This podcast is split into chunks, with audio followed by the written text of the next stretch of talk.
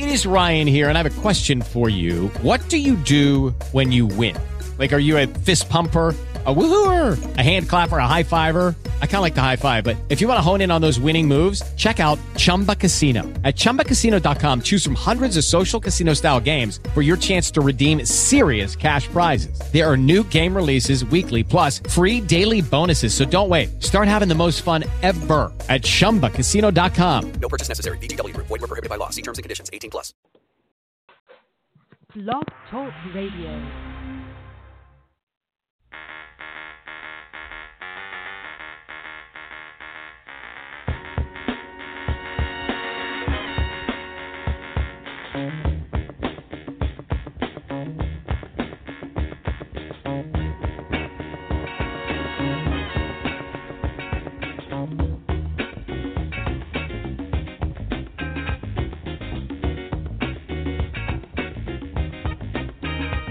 Been in the right place, but it must have been wrong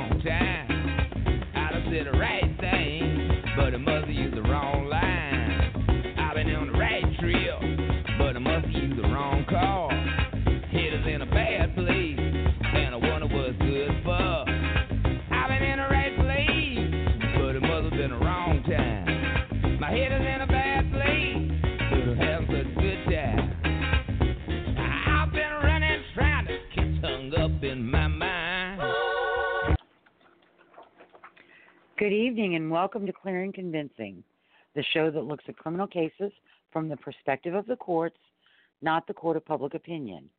We're Lisa O'Brien, podcasting from New Orleans, Louisiana, where carnival season has arrived, bringing king cakes and the co- colors purple, green, and gold.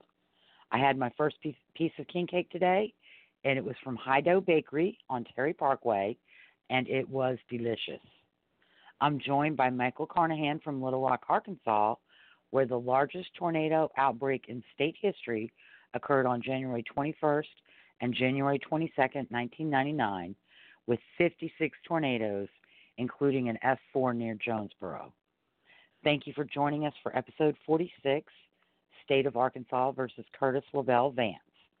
Tonight, we'll talk about Vance's victim, Anne Pressly, the evidence that linked Vance to Pressly's rape and murder, and a similar rape in Marianna, Arkansas. Then we'll talk about Vance's 2009 trial and conviction, his sentencing, direct appeal, and state post conviction claims. Finally, we'll discuss the controversial mistrial in the Marianna rape case and Patricia Cannady's lawsuit against St. Vincent Medical Center and the personnel who accessed Anne's records without a legitimate medical purpose.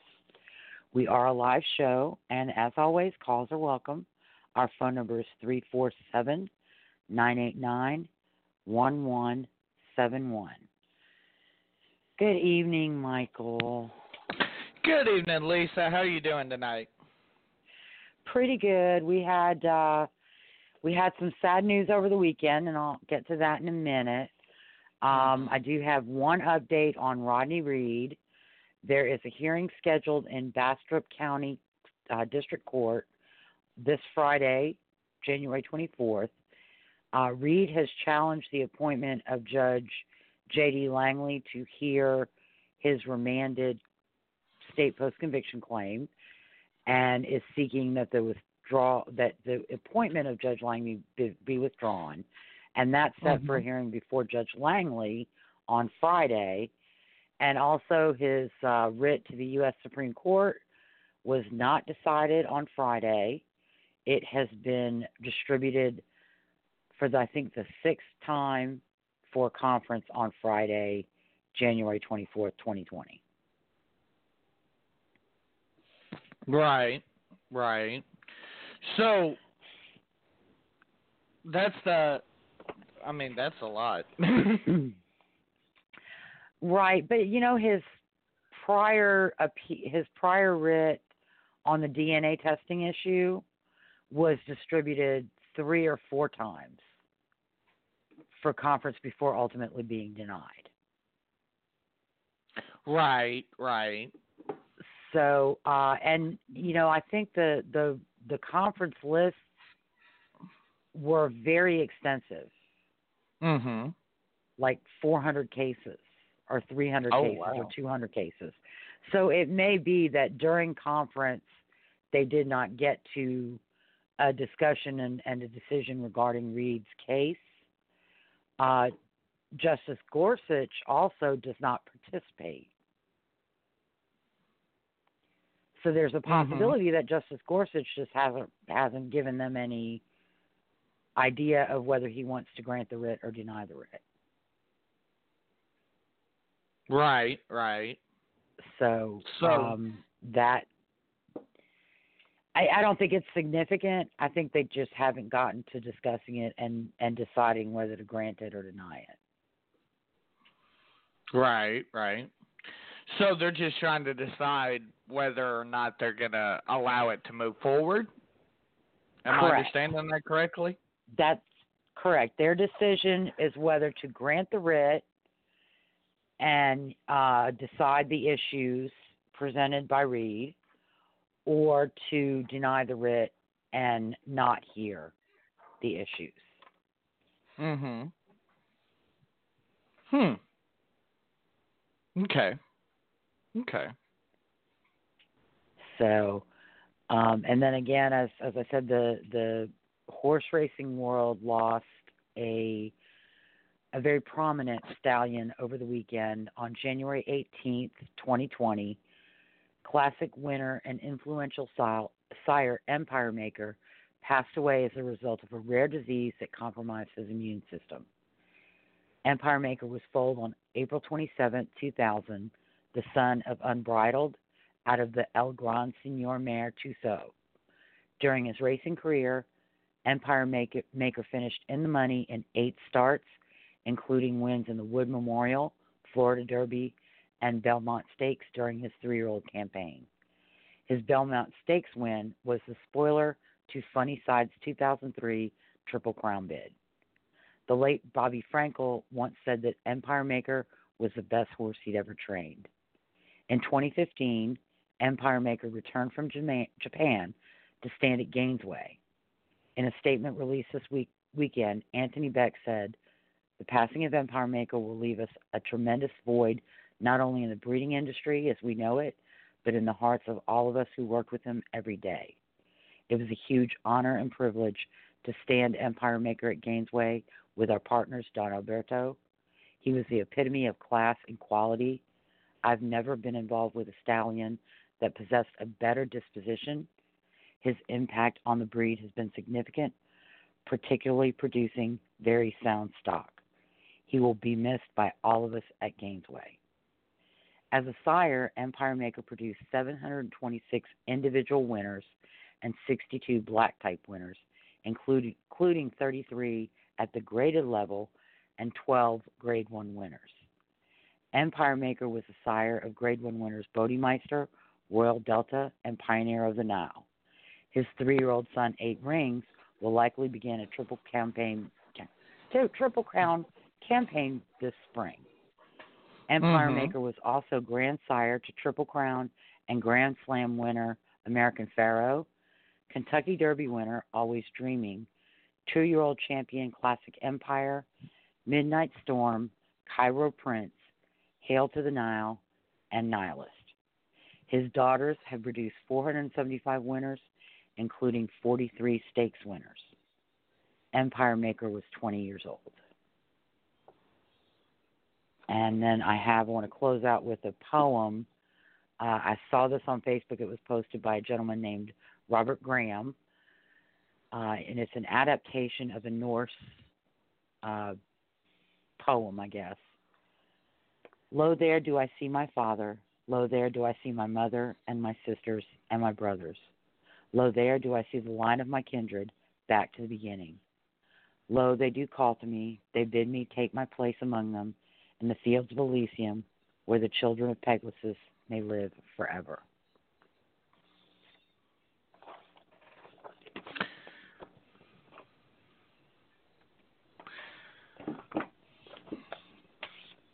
So that is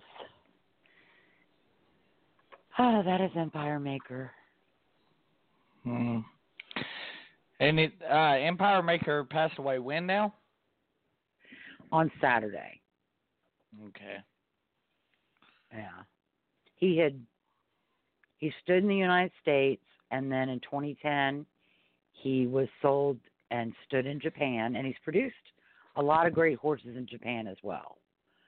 And then in 2015 after uh Triple Crown you know American Pharoah's Triple Crown bid was successful, uh Gainesway brought him back to the United States and he was reestablishing himself as a quality sire once again. And right, and this is when unfortunately, he passed away. Was when he was, you Mhm. know, starting to kind of be on the come up. Correct. He has uh, eight rings. Is like I said, eight rings is three. Uh, he did pretty well during his two-year-old season, and he'll start probably the Triple Crown bid. We probably will see him in the Kentucky Derby. He'll certainly be racing to get his points Right. for the right. Derby this this spring. Okay. Okay. That's certainly something to look for, you know, uh something to follow. I heck I mean, Mhm. I, obviously I'm not a veteran as far as watching that stuff, but heck, I might even keep up with that. Yeah. Well, I follow all these horses on Twitter and Facebook. Um, I followed Pioneer of the Nile. I follow American Pharoah, California Chrome, uh, Classic Empire, Nyquist. I mean, all of these horses uh, because I love horses. Mhm. and um and you know it's nice to see how they're doing and and American Pharoah and Classic Empire and Justify for that matter, who I also follow, uh, you know, they've all taken to their duties at Coolmore and they all look really good. Mhm. And I think Hmm. it shows how well taken care of they are. Right, absolutely. Well, and I, I, I think I think absolutely it's it's the situation it's the situation where you know it it it always I believe goes back to you know how well something's taken care of kind of like a professional athlete a professional athlete if he takes care if he or she takes care of their body correctly and does this and does this correctly then it uh it uh lends itself to being better and you know performing better and things like that and obviously Mhm. just like a horse you know it comes down to genes in some instances and things like that Right, right. Um, but he was he was a good uh he was well regarded and you know, like I said, the the Gainesway, I think the manager he may even be an owner at Gainesway. I mean, he prepared a statement that was almost a eulogy for Empire Maker. That's that's how much they care about these horses, even when their racing careers are are over. And when his breeding career was over, he probably would have gone to old friends or the Kentucky Horse Park for his retirement. right right So, um, yeah.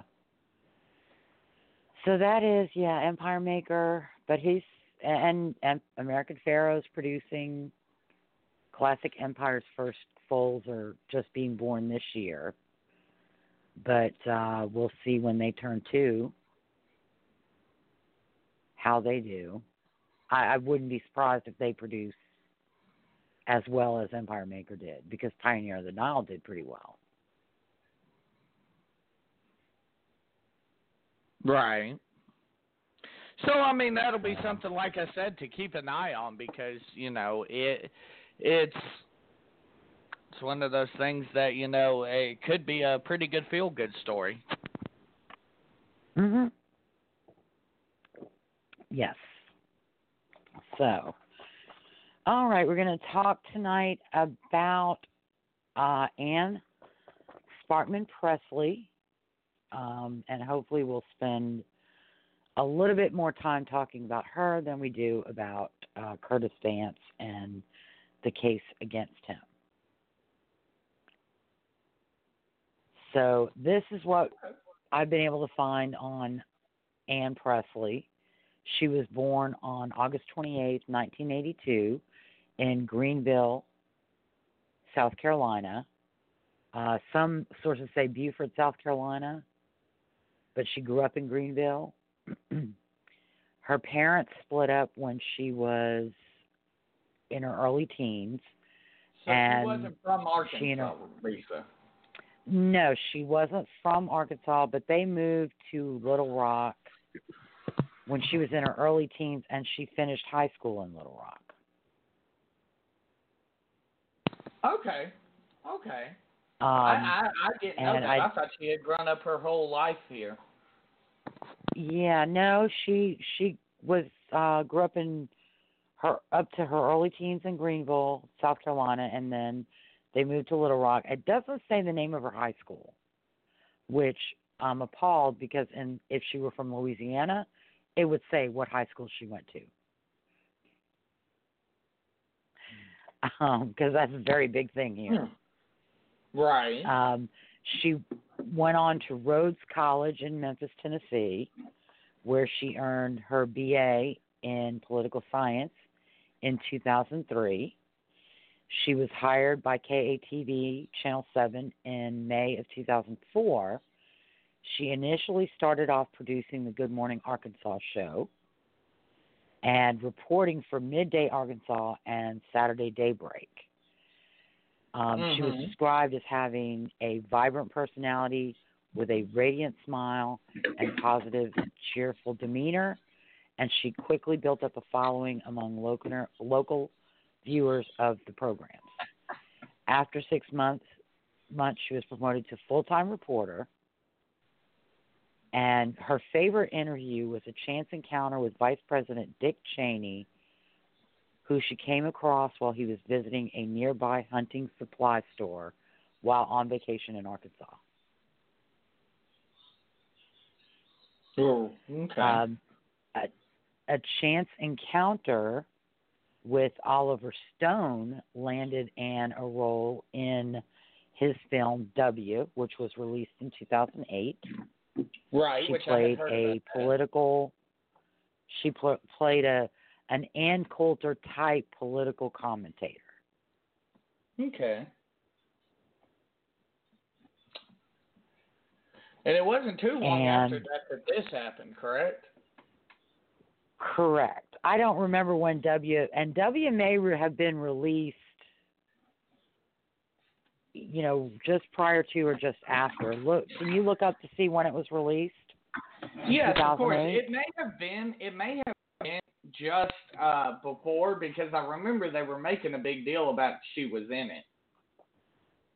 Okay, yeah. Hold on, I am I am googling right now. Oh, perfect. Gotta love being on the air. Nothing can go wrong Yeah. When you're. Well, no, this proves again for our audience. This proves beyond a shadow of a doubt that we are live. we Okay, do not record and edit.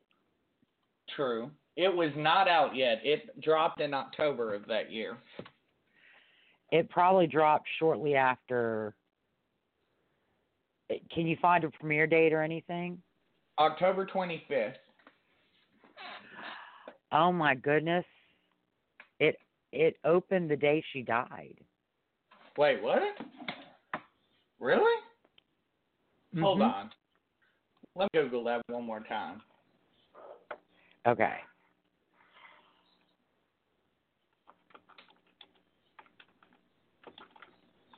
No way. Okay, excuse me. October 17th. October seventeenth. Okay. So it premiered shortly before she passed. Right. Okay. I you know, you don't you never know. That's entirely possible. I mean, that would be uh, something something else, man. Mhm. Yeah. Yeah. Um so that was that was her life.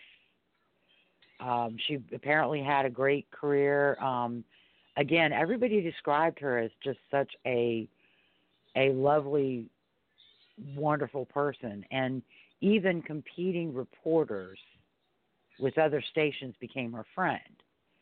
Because, Mhm.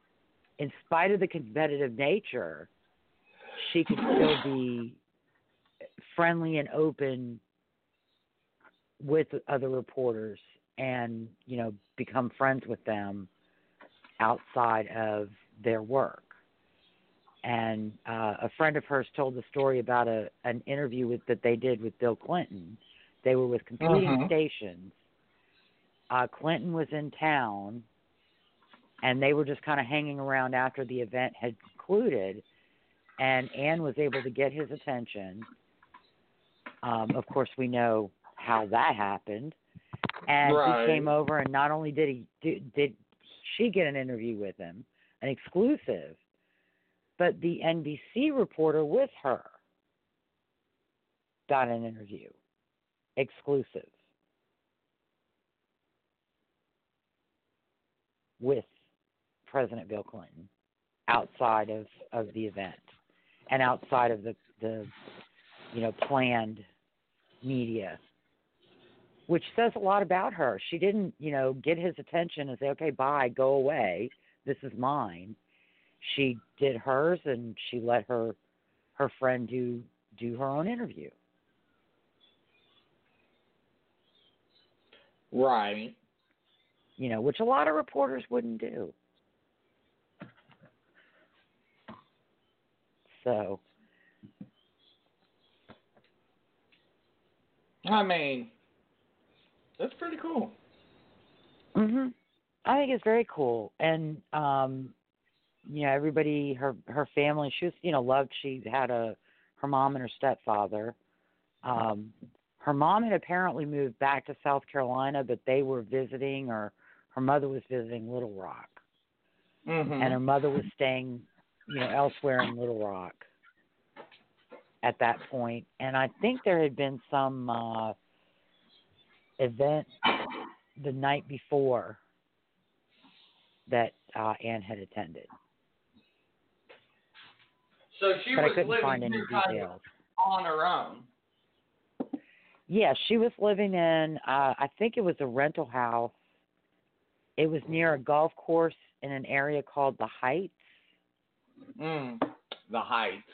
I think that's Yeah. I think that's in a pretty affluent neighborhood here in Little Rock. Correct. But it was it, the house looks like it was one of those little bungalow type places. Very, It looks very small. Um, but uh, yeah, it's it's an it's an affluent neighborhood. And for all the uh, Southern people that are wa- listening to this podcast right now, affluent is rich. yeah. okay. We're trying to appeal to a northern So- fan base right now, Lisa, with all this big talk. no, unfortunately, that's just the way I talk. I I have been told. I had somebody I used to argue with on a, a internet discussion board, Mhm. and the one of the responses was like, "Damn girl, every time I read one of your posts, I have to have a dictionary next to me." So that definitely like, okay, a, yeah, uh, you just you just I wouldn't take it as a knock. You think you think you're insulting me, but you just insulted yourself. Right. Wow. So um and um now we we go back a little bit in time to April of 2008 in Marianna, Arkansas. A young teacher named Kristen um, was in her home, and a man came into her home. He took her cell phone, her charger. She only had three dollars on her, and he took that. and then he raped her. She didn't see him. Uh, she didn't try to look at him.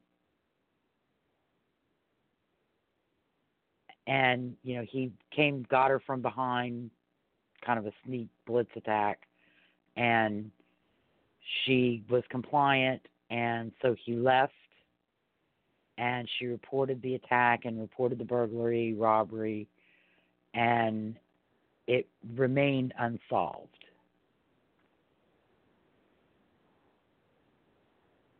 So this as is of October twentieth. Cor- well, he getting into Vance's history. You know, I think he was a burglar, but I think that if he found a woman home alone, he would take advantage of that. So he's an opportunistic, opportunistic rapist. Mhm. Um, and during the days before Anne was attacked, neighbors of hers did talk about um, having seen a strange man trying to get into houses, lurking around in front yards, backyards. Um, he was chased off a couple times by husbands, and uh, Mhm. but they didn't connect it until later, Until it was too late, of course. until it was correct, until it was too late. Now, you know, I would think if you if you meet that much resistance in a neighborhood, that you go to another neighborhood.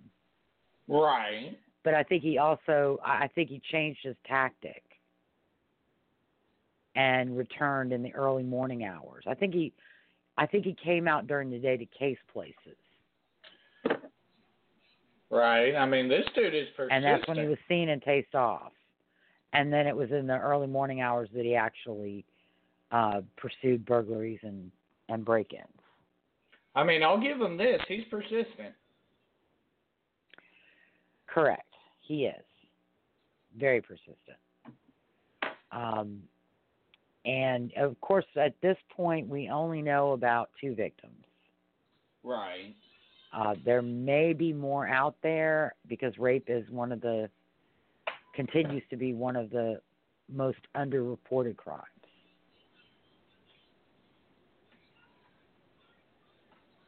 Um, Right. And he didn't have a criminal record. depressing in and of itself.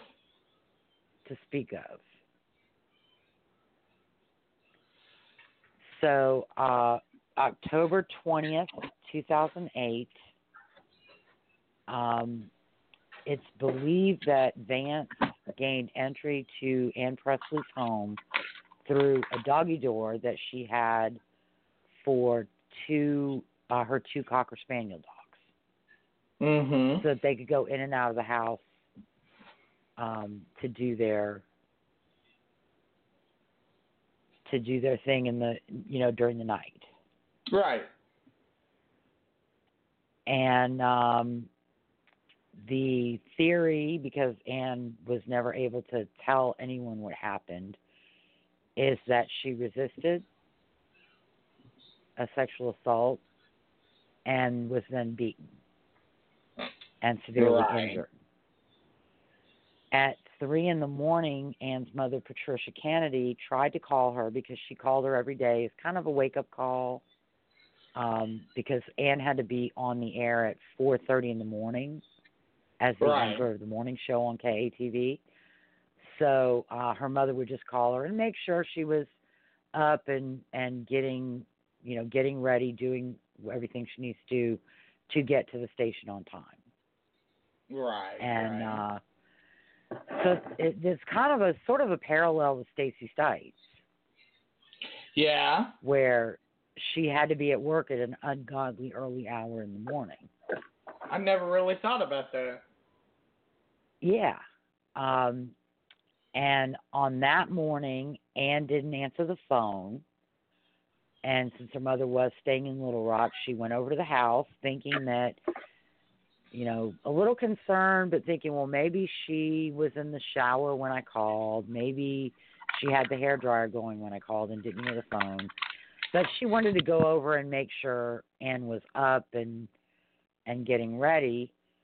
And uh, when she went in to the house, everything, nothing looked disturbed. And then she got to the bedroom and found Anne on the bed. Um, again, she'd been severely beaten. Uh, she had defensive wounds, defensive injuries on her left hand, on her upper body. Um, her mother ran out and had a neighbor call police, and then police responded, and Anne was taken to St. Vincent's Medical Center. Um, her condition was critical, but they were able to stabilize her. And over the next several days, there were highs and lows. She would seem to be rallying, and then she would have a setback, and then she would rally again. But on October 25th, 2008, her condition suffered another setback, and she wasn't able to recover from that, and she passed away with her family and several of her friends there on October 25th, 2008. So I mean, she kind of laid around and kind of suffered for a while with this, you know. I I mean, obviously Well, she was. She, She was never she never regained consciousness. Um and I would expect that they probably um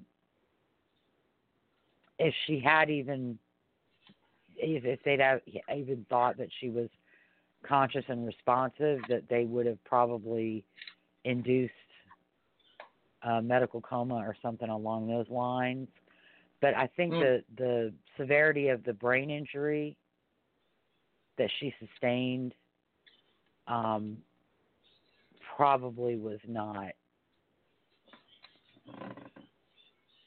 I, I don't think that she was conscious. I don't think that she was responsive to anything going on.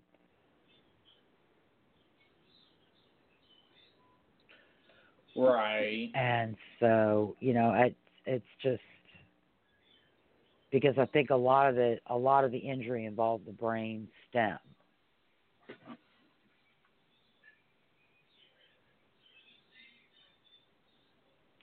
I mean, So um, yeah, I mean it's it's sad, especially that she seemed to be rallying and getting better, and then there would be a setback, and then she would seem to rally and get better, and then this final setback, there was just no, there was, There was no, no coming back. Right. I had read somewhere that her brain, when when you sustain an injury like that to the brain, the brain tends to swell and fluid builds up, and then it becomes a you know a battle to keep the fluid um, from building up and causing more damage. And I had read somewhere that the the her death was really the result of the brain just them not being able to get ahead of the fluid buildup really. and the pressure buildup. so, so I mean, if they could have, hmm, well, sometimes the injury to the brain is so severe right, and you know there's just nothing that you can do. Right, right. As hard as as hard as she fought, um, there was just nothing, and, and there was not really anything medical that could be done because the body, the the brain's reaction is sometimes just insurmountable. Yeah, I can understand that. and that I I did not the there's there aren't a lot of documents about the case posted online. Um, so I can only go by articles that I've read and, and things of that nature. Uh, but again, as I said, she had and had sustained severe brain injury. Mm-hmm. Um, her her skull was fractured. She had a fractured jaw. Um, I mean, without going into detail, it was it was very severe. That she that she survived and was alive when her mother got there was a pretty remarkable thing. And that she survived for five days afterwards is remarkable Mhm. in and of itself. And it shows how much life meant to Anne because she did fight and she did try very, very hard. True. I think on on some unconscious level. Um, Anne was also an, a, an organ donor, and following her death, she helped six recipients. Oh, that's awesome. So um, there, uh, her family they they were also very devout Christians, and while her her mother and stepfather and and friends were all, you know, heartbroken, they knew that she was uh, in a better place after she lost her battle to to come back to them.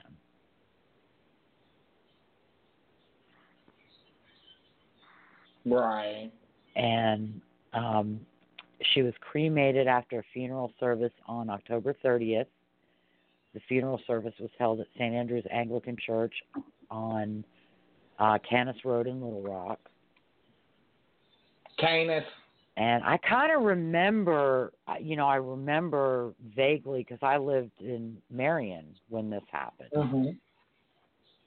and I you know I kind of vaguely remember hearing about it and I think KATV actually you know did some coverage of the of the service um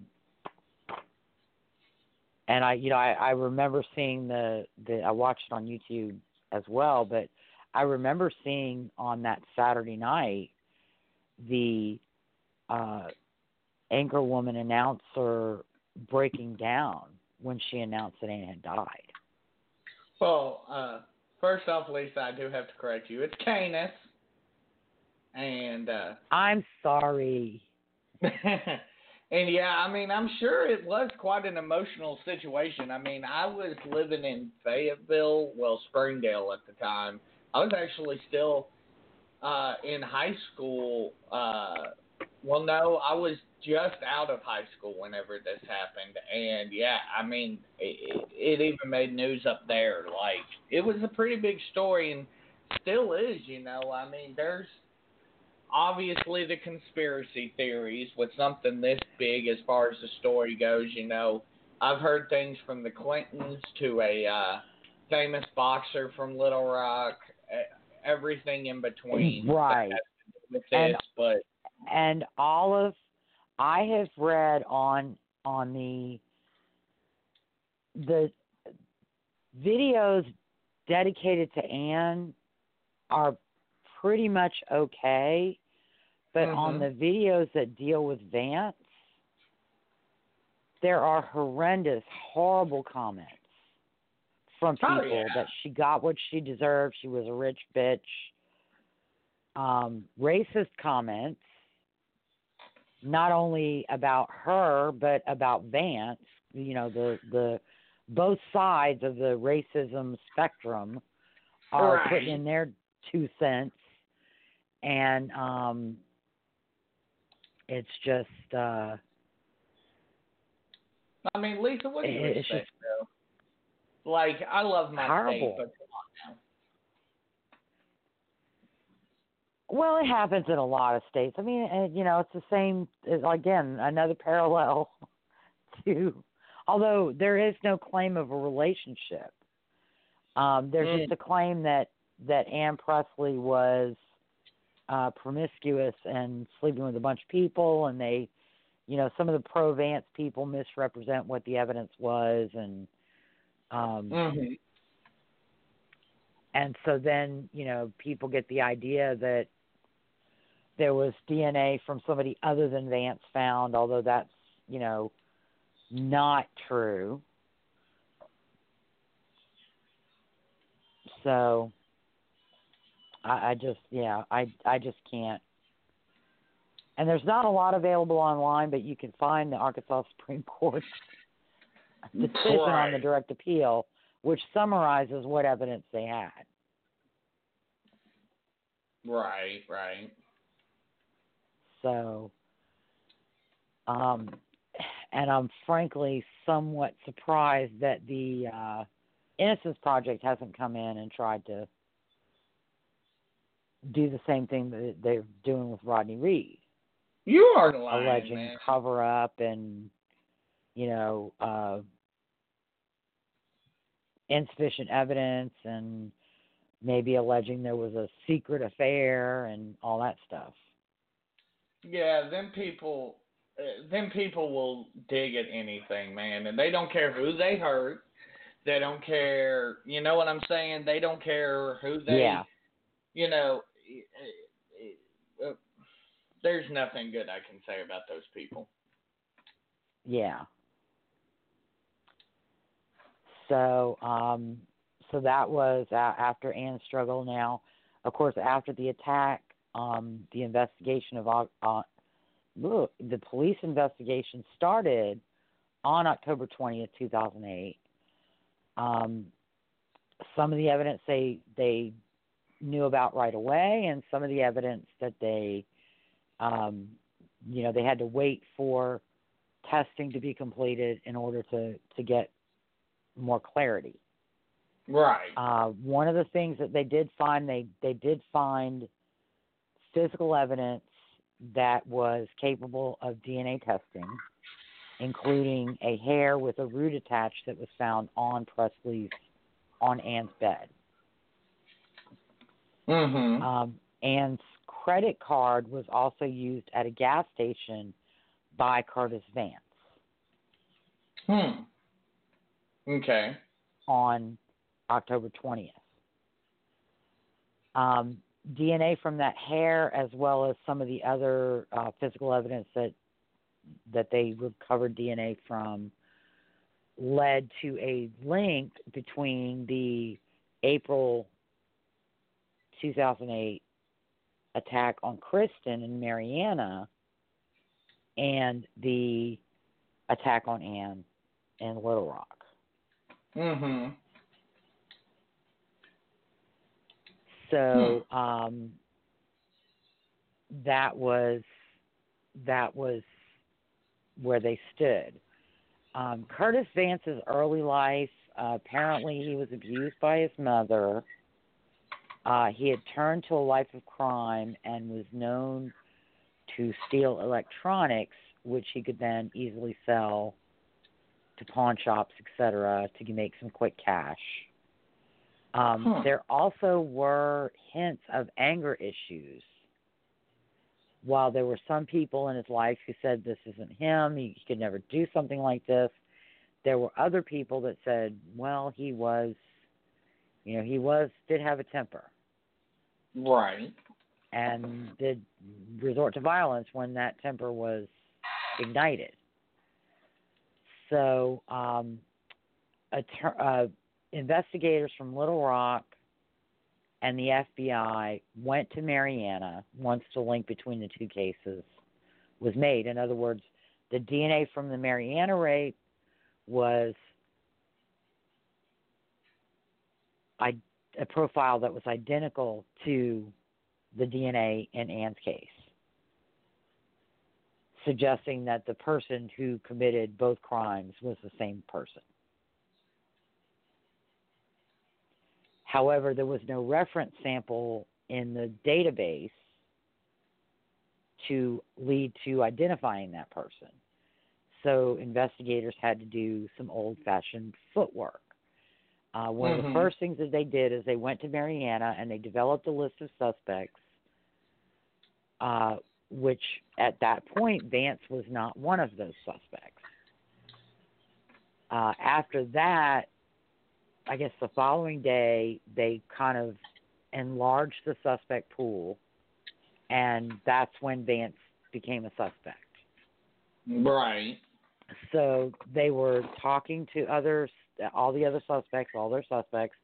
they went to Vance's home and asked him to accompany them to the police station. Uh, read, brought him to the police station, read him his Miranda rights.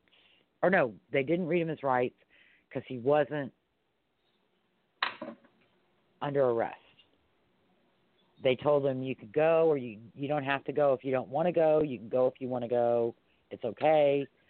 Um, so he voluntarily accompanied them to the Right. police station. He voluntarily spoke to them at the police station, and he voluntarily agreed to a cheek swab.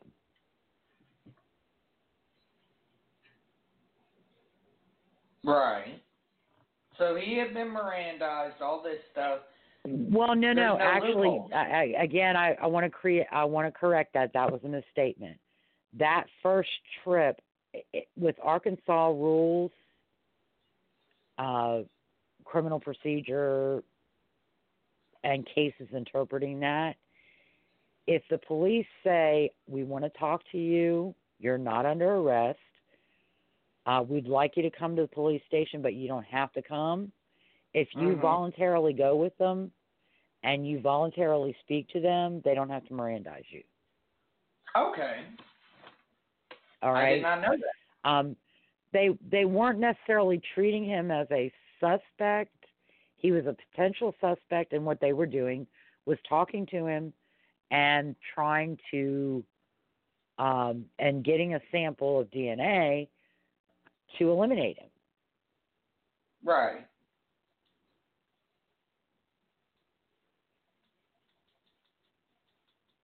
Hmm.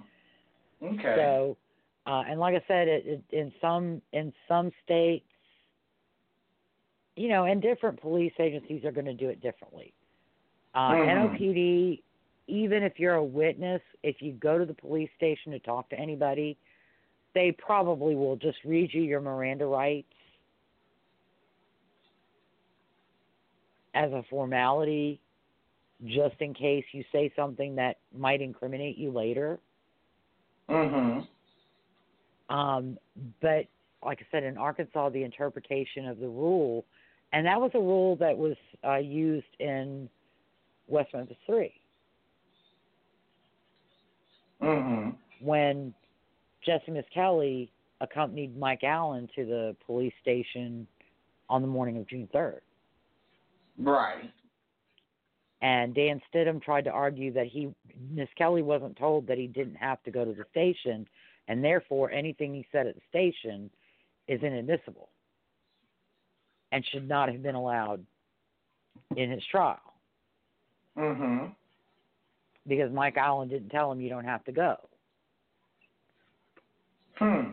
But that that determination, as we'll discuss a little bit later, is really it's based on a case by case basis, looking at the totality of the circumstances. Right. and that would include Vance's interpretation and the interpretation of the police officers. True. And and sometimes when a person becomes a defendant in a in a criminal case, their interpretation of what happened and the interpretation of the police officers can be diametrically opposed to one another, or usually will become diametrically opposed to one another. And then, in that case, the judge just has to make a credibility call: who looks like they're telling the truth to him, and who or her, and who looks like they're um, uh, embellishing. Right. So um, they were able to actually, I think, pretty quickly get a uh, return on the DNA because Vance was arrested within a couple of days of giving the DNA sample. Mhm. And at the police station, he uh, he kind of made an admission, and then he invoked and said he wanted an attorney, so they stopped questioning him. Uh, he was appointed an attorney. The attorney filed a request that he be notified if Vance was being brought to the police station to talk to police again. And then a few days later, Vance contacted police and said he wanted to talk. Mm Mhm. He was brought back to the police station. His attorney was notified. Uh, I'm not really clear on this, but the impression that I got was the attorney was not permitted to talk to Vance. And Vance did not ask to talk to the attorney once the attorney arrived. Right. And Vance agreed to waive his Miranda rights and speak with police. And at that time, he made another confession. Although Hmm. this time uh, he changed the story somewhat to claim that other people were involved and to claim that he was outside waiting in the car when the other people came running out of the house. Right. Uh, and apparently, during a search of his mother's in Marianna, I believe Anne's laptop was found.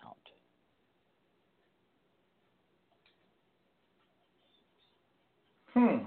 So, uh, and again, they knew, I think they had him on camera using the credit card on October 20th. Really? So, um, that confession, and then uh, he apparently gave a third confession, and he was eventually charged with capital murder, rape, burglary, and um, a couple of other charges. Right. uh, in in Anne's case. Um, he was convicted of red, residential burglary. He was charged rather, capital murder, residential burglary, theft of property, and rape. Hmm. Okay. So, um, and uh, let's go go ahead and do the pretrial, and then we'll we'll take a few minutes, take a little break. Okay. Uh, pre-trial, the main thing that uh, that Vance's attorneys focused on were his confessions, mhm. and they basically argued that the initial statement in Marianna at the police station and the DNA sample were all illegally obtained, and therefore uh, all statements made after that point had to be suppressed because that illegal uh, illegal action made all that evidence prove the poisonous tree. Right. Right. Um, and the judge found that uh, based on his determination of the credibility of Vance versus the police officers, that um, Vance's actions once he was at the police station made it clear that he was there voluntarily. Mhm. Um, he Vance consented in writing to give his saliva for DNA, and his demeanor while giving his statement was uh, not one of a person who was being subjected to examination, but of someone who was trying to clear his name, Hmm. which was what okay. Vance claimed was the only reason he went. Um, and then, you know, his other later statements after he had counsel and the and counsel had said, you know, don't talk to him unless I'm there. Um, the court ruled that uh, again, Miranda rights you can invoke them, but you can waive them, Right. and that's with the defendant, not the attorney. Mhm.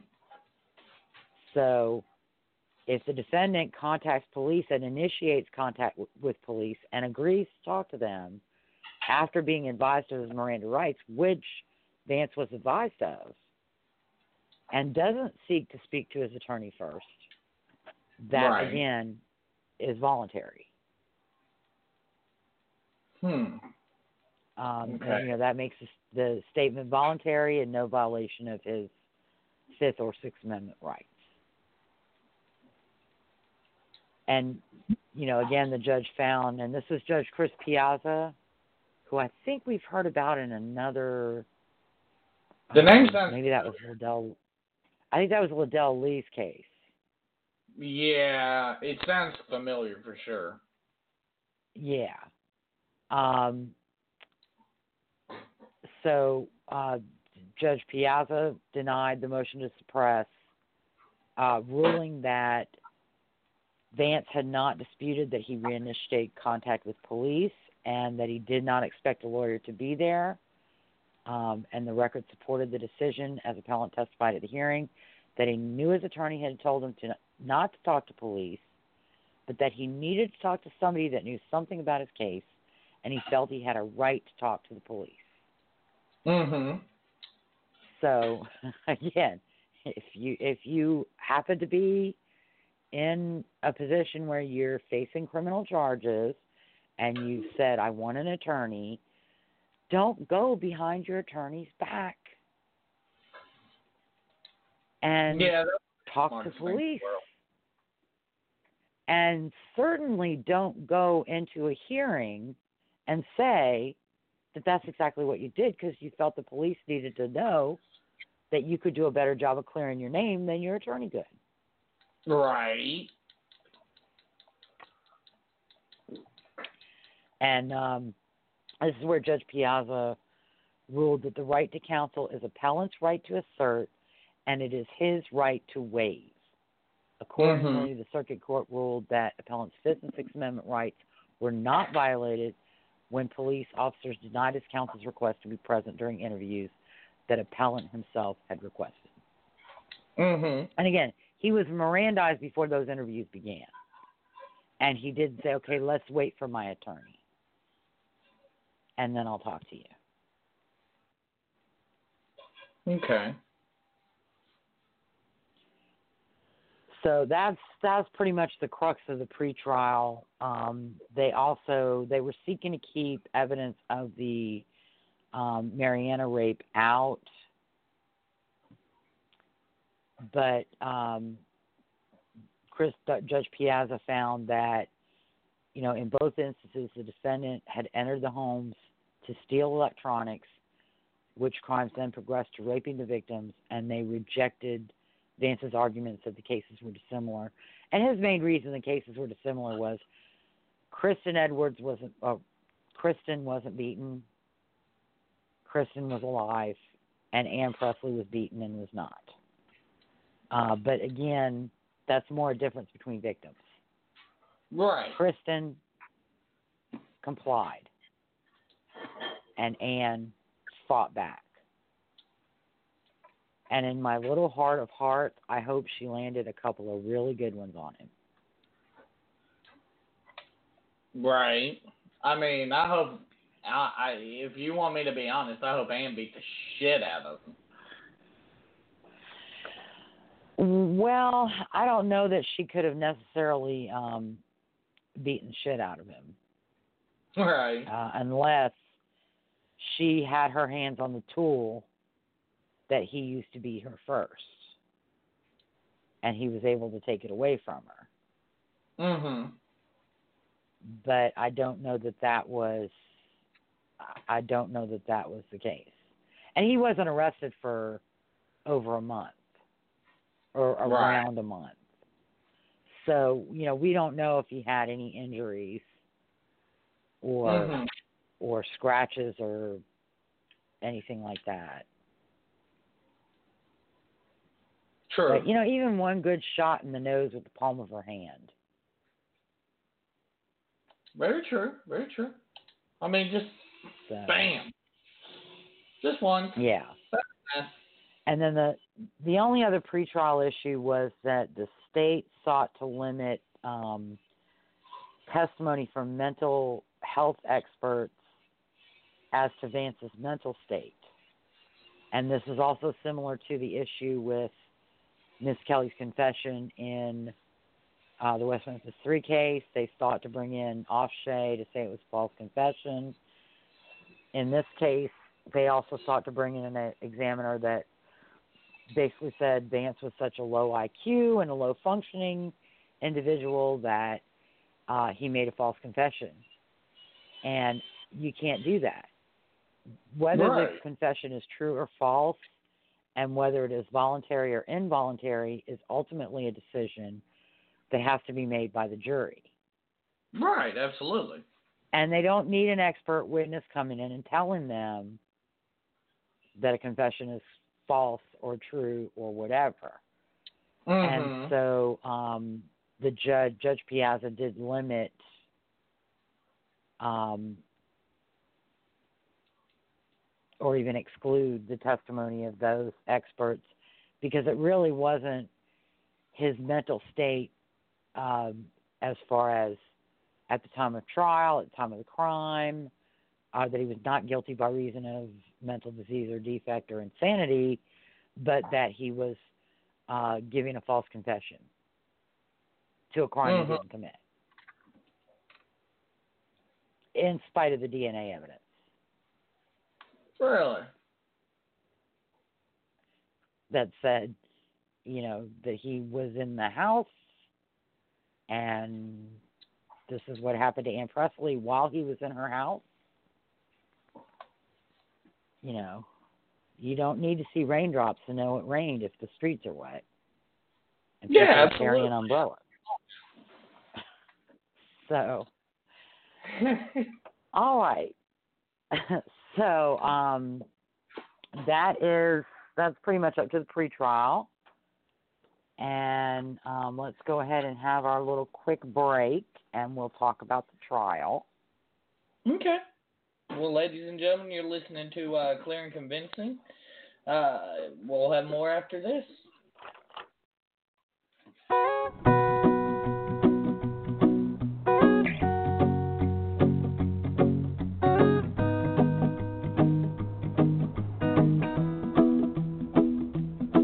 Well, you done done me and you bet I felt it. I tried to be chill, but you're so hot that I melted. I fell right through the cracks. Now I'm trying to get back. Before the cool done run out, I'll be giving it my bestest, and nothing's gonna stop me but divine intervention. I reckon it's again my turn to win some or learn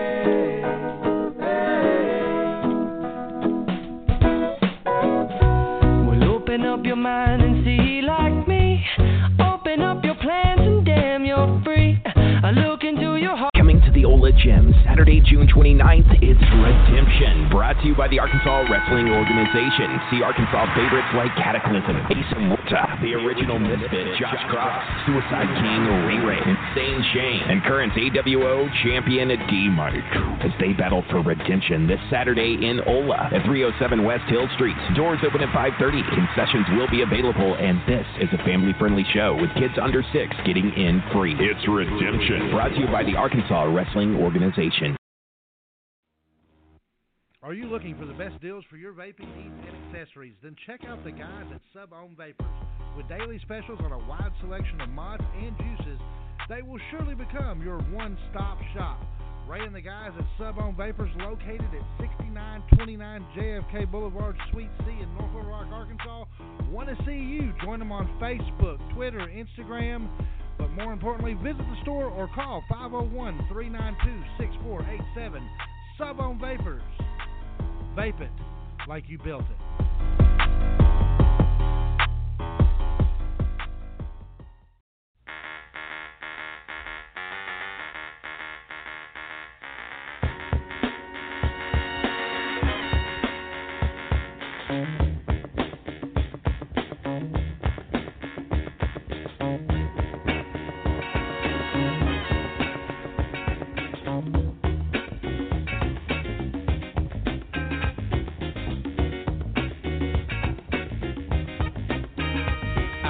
Right place, but it must have been the wrong time.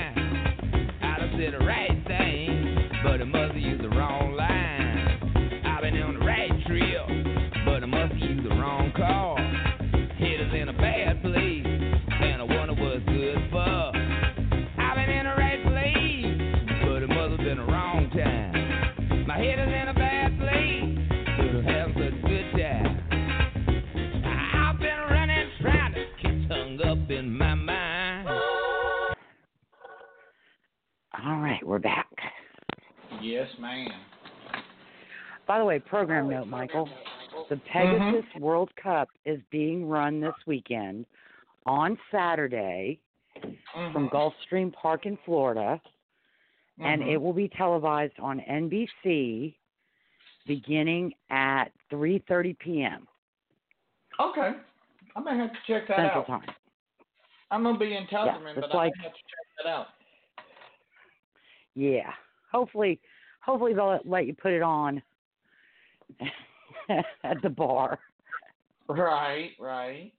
And uh you know what what I love more than the races themselves is the commentary and seeing the horses in the paddock and the saddling area and back at the barns and um you know, I I love seeing those things, those parts. That's Mhm. what I tend to watch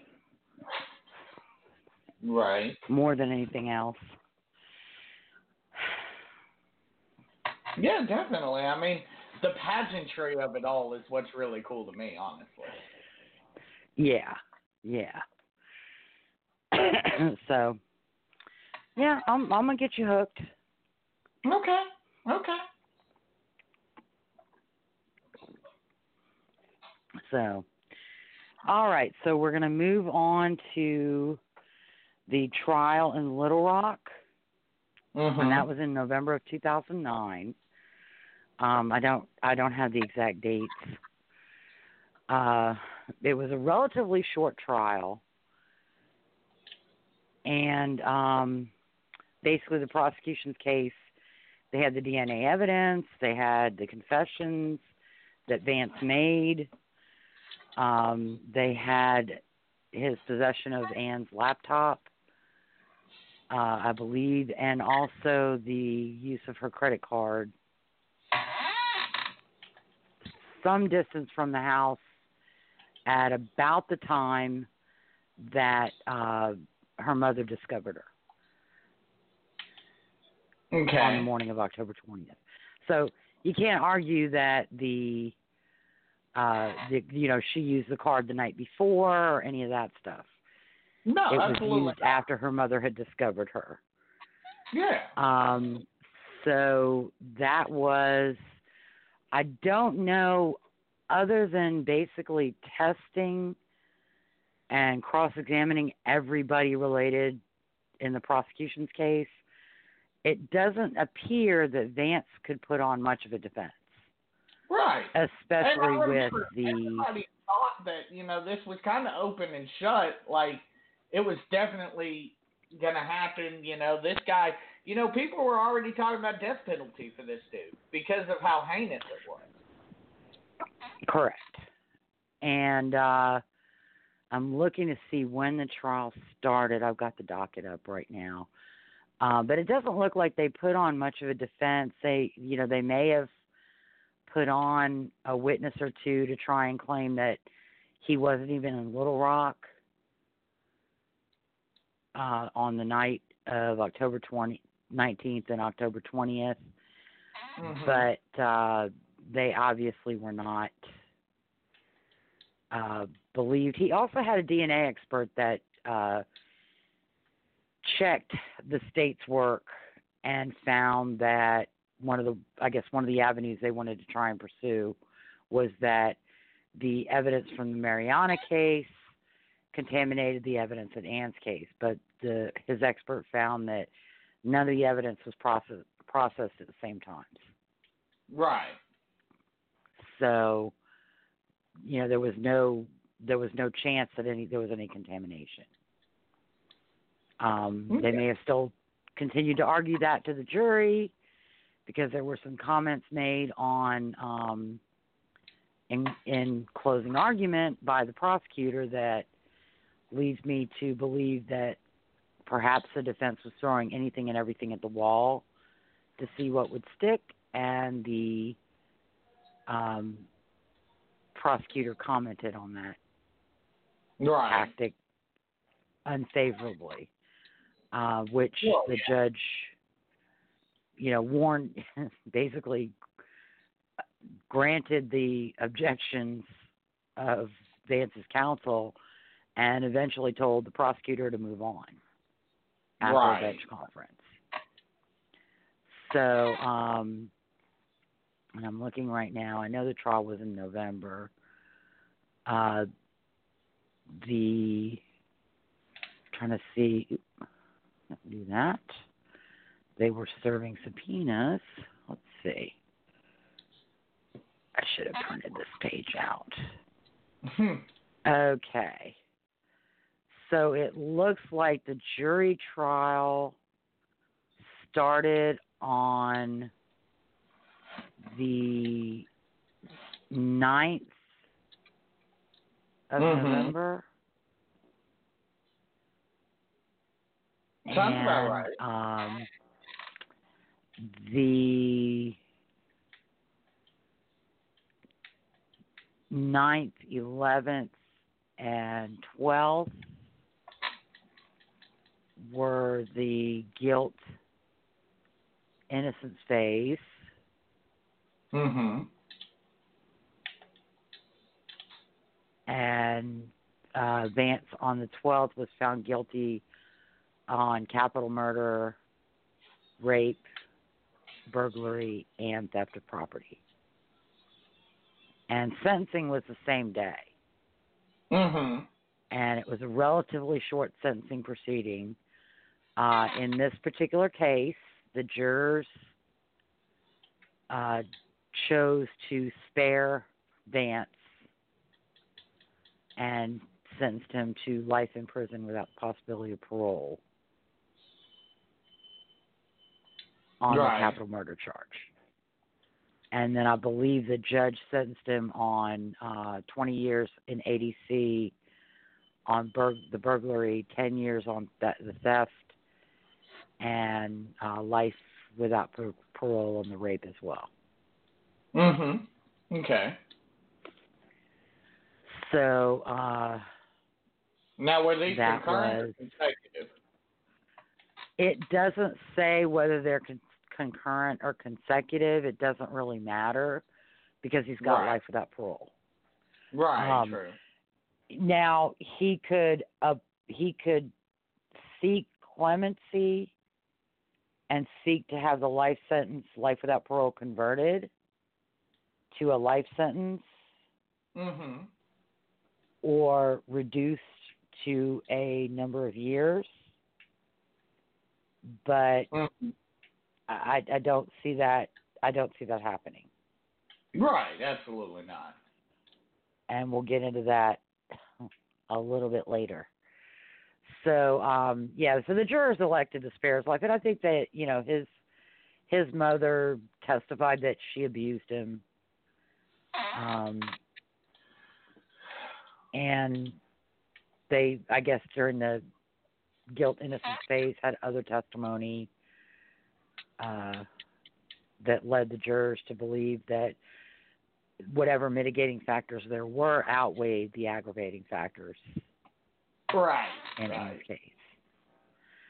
Um, Anne's mother and stepfather, I think, initially were a little disappointed. If that's that's not necessarily the right word, but Oh, um, were- you know, I think they People were pissed off. You can be honest. yeah. Well, I don't. I- I don't want to. You know. They might have been initially thinking they wanted death, but then I think after they considered it, they think now that the life without parole may be the harsher sentence in the long run. True. And uh, again, as we'll see a little bit later, uh, it probably is a harsher sentence in the long run because there's no Innocence Project trying to come in and Get it overturned. allege new evidence and get him out of prison. Right. Um, so, but uh, now the the Marianna case, uh, unfortunately, did not work out the same way. In spite of the evidence in that case, um, Vance had also confessed to that case. They had DNA from that case but after the jury trial, the uh, jurors weren't able to reach a verdict, Mhm. and a mistrial was declared. Okay. And apparently, the jury was split seven to five, with seven refusing to convict,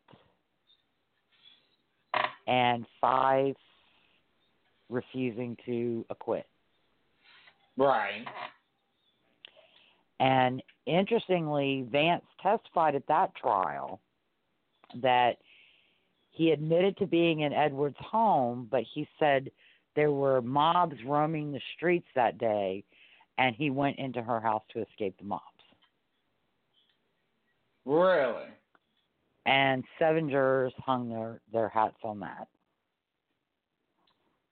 Wow. Uh, the case was tried in Lee County. Um, rather than Pulaski County. Right. Um, a local attorney suggested in an article uh, called Lee County Just Justice Mistrial of Curtis Vance, written by David Kuhn in 2011.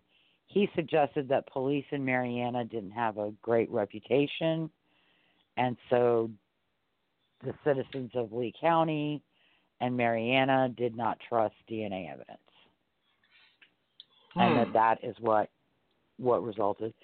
Um, the state elected not to pursue a, a second trial. Well, I mean, I really, think Kristen didn't want to go through a second trial, and so uh, that case was never resolved. Now Vance has, uh, and some of his supporters have misrepresented it as an acquittal, but it's really a no Right. verdict. It's not an acquittal.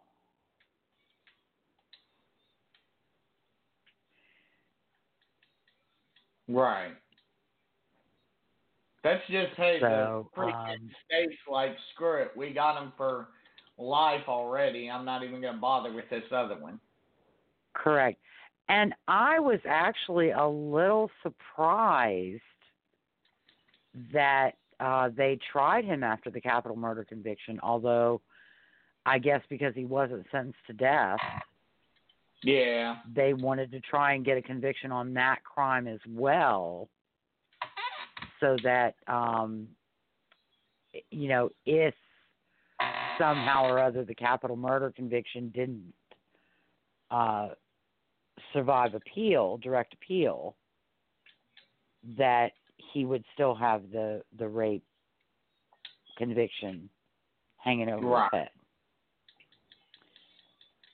But uh, I mean, uh, Kristen was not happy about the outcome. Oh, I can imagine. Um, so, but as she saw it, that with the DNA evidence, that proved beyond all scientific certainty that Curtis Lavelle Vance was the man who attacked her.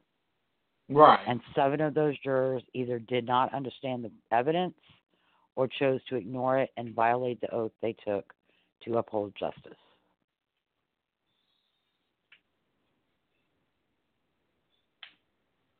I can imagine being pretty Um, upset. I yeah, I would be as well. But uh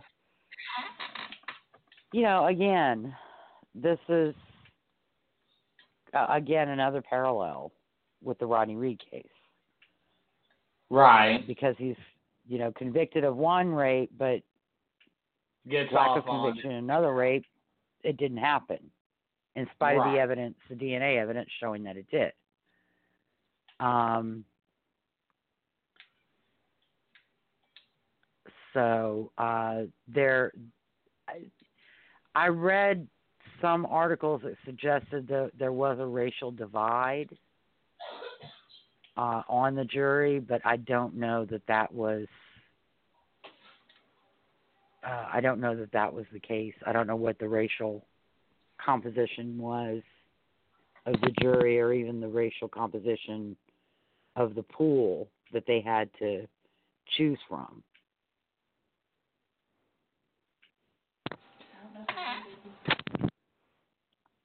So, but yeah, that was a disappointing.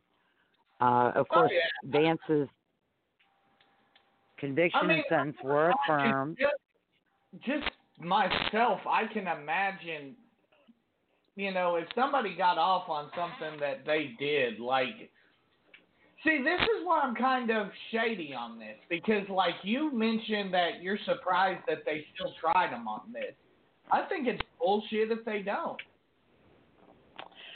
Well, there are a lot of things to consider. Um, you know, and a lot of factors that you have to kind of weigh. In Mhm. this case, he had been convicted of capital murder and sentenced to life without parole in prison. He was an Right. indigent defendant, so that means a defense attorney had to be appointed and paid by the state. Mhm. Expert fees had to be paid by the state.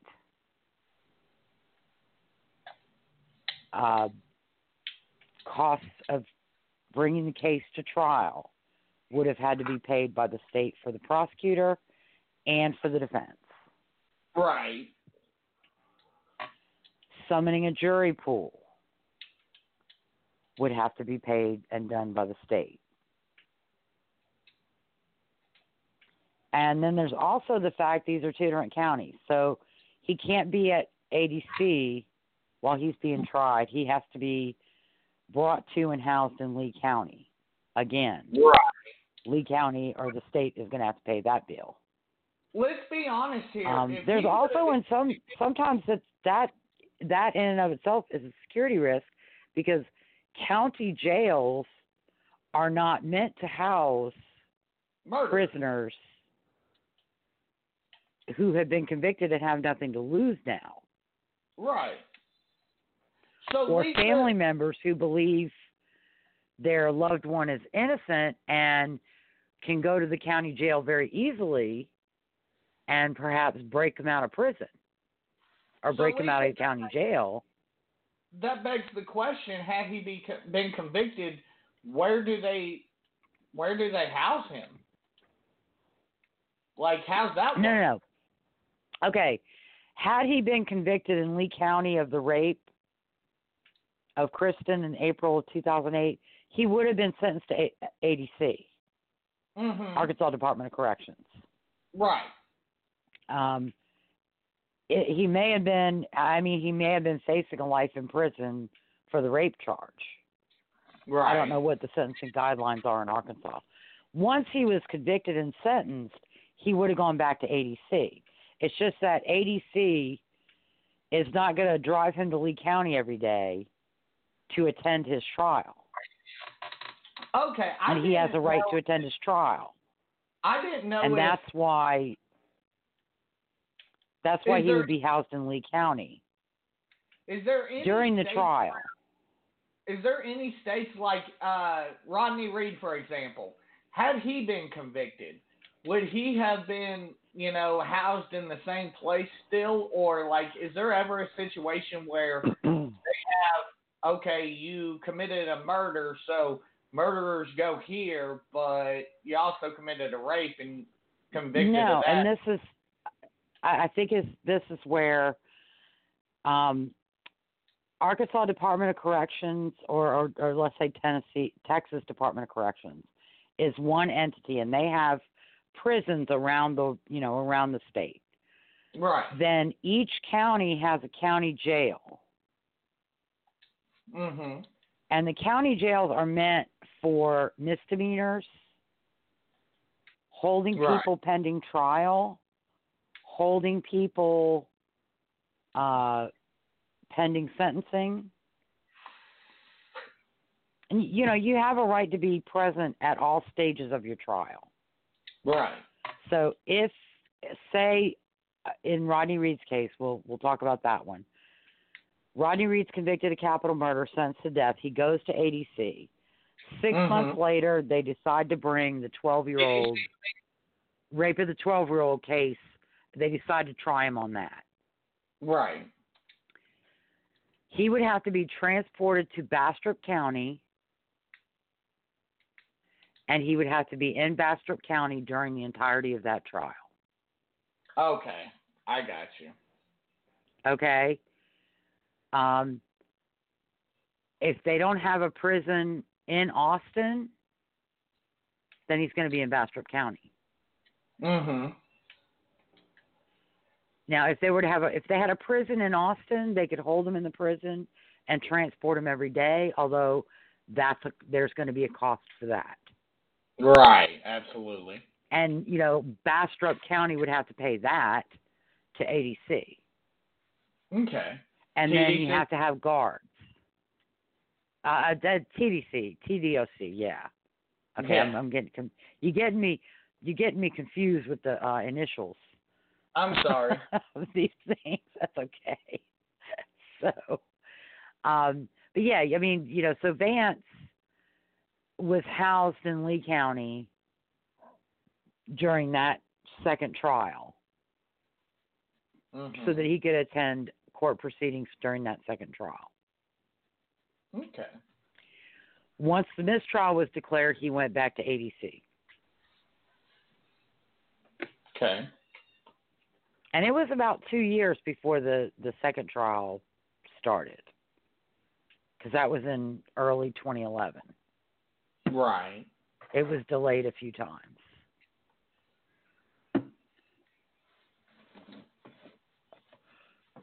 So, um, yeah. So that's yeah, that's the process, and and one of the, I think the biggest risk, whether it's life in prison without possibility of parole or a death sentence, the security of the county where the trial is going to take place is a huge factor that has to be considered True. in deciding whether or not to try somebody for an a additional crime. Mm-hmm. Um, and again, I mean, you know, in Bastrop County, that's where Reed is from. You know, his family could decide to break him out of jail if they wanted to, and they'd probably have less less resistance at the county jail than they might have at the at the prison. Mhm. So, um, you know, I, I not that them. I'm not saying that they would, but it's it's a possibility. It could happen, or Right. someone could, you know, get that idea, and it certainly would be easier in a county jail. I mean, I you know I can remember in Crittenden County we had some pretty bad people awaiting trial who walked away from Crittenden County Jail Mhm. a couple of times. Of course, as I was saying, when you drive through St. Francisville, which is near where Angola is, there are Mhm. signs that tell you do not pick up hitchhikers. Right. Absolutely. Yeah. I, Just- same way. Don't do it. And I can remember I was driving to West Helena, and I drove past. um I think it was a federal prison, and there were signs like three miles out and three miles on once you got past the prison that said do not pick up hitchhikers. Yep. Same If here. If you see a hitchhiker, call Arkansas State Police. Right. Call this number if you see a hitchhiker. I can understand So, that. um, you know, so that is why, and you know, I've I've tried to explain that multiple times on Rodney Reed. They've got a capital murder conviction. He's sentenced to death. He's been Mhm. indicted for each of these sexual assaults. The statute of limitations is no longer running on those sexual assaults, Mm-hmm. so he could be tried. Right. you know, and that there there would be no bar to trying him uh, in those cases, all- except the biggest bar, the biggest hurdle is the cost and security issues of housing a capital murder, a party convicted of capital murder in a county jail in his home county. Mm-hmm. you know, where he either has a lot of support or none at all because everybody in town hates people with the name Reed. True. True. So, um, Vance's direct appeal, his conviction and sentences were affirmed by the Arkansas State Supreme Court in, I believe it was June of, yeah, June 2nd, 2011. Um, you know, once again, the the state Supreme Court found that the trial judge did not make did not err when considering the DNA sample that was taken from Vance or his subsequent confessions, Mhm. um, or ruling on the voluntariness or uh, admissibility of those those statements. Um, Vance also raised issues regarding closing arguments, which we kind of talked about. Um, the prosecutor made some statements that implied that the defense was not being honest with the jury, was trying to fool them. Um, when Vance, when Vance's counsel objected, the judge essentially sustained the objections, and eventually there was a bench conference at which time the judge told the prosecutor to move on. So basically, Vance got everything he asked for in relation to those arguments. Uh, but the argument that he tried to raise with the appellate court was that the arguments in and of themselves should have resulted in a mistrial. And the court found the you know Supreme Court found that that was not the case. Uh, there was also an incident on the at the end of the third day of trial, as Vance was leaving the courthouse or leaving the courtroom. Two of the jurors observed him in prison garb and shackled. The following day, uh, the defense counsel requested that that not happen again, and that was it was brought to the attention of the court, the judge, the prosecutor, and um, the judge instructed the sheriff's office to wait longer before transporting Vance.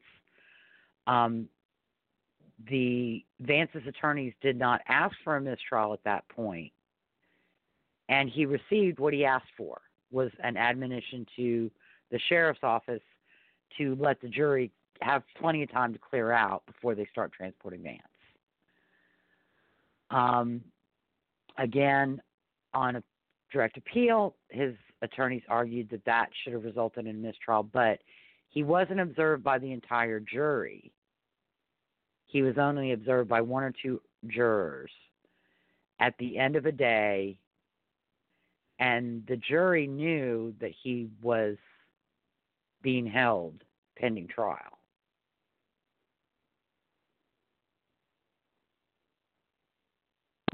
Okay. So so.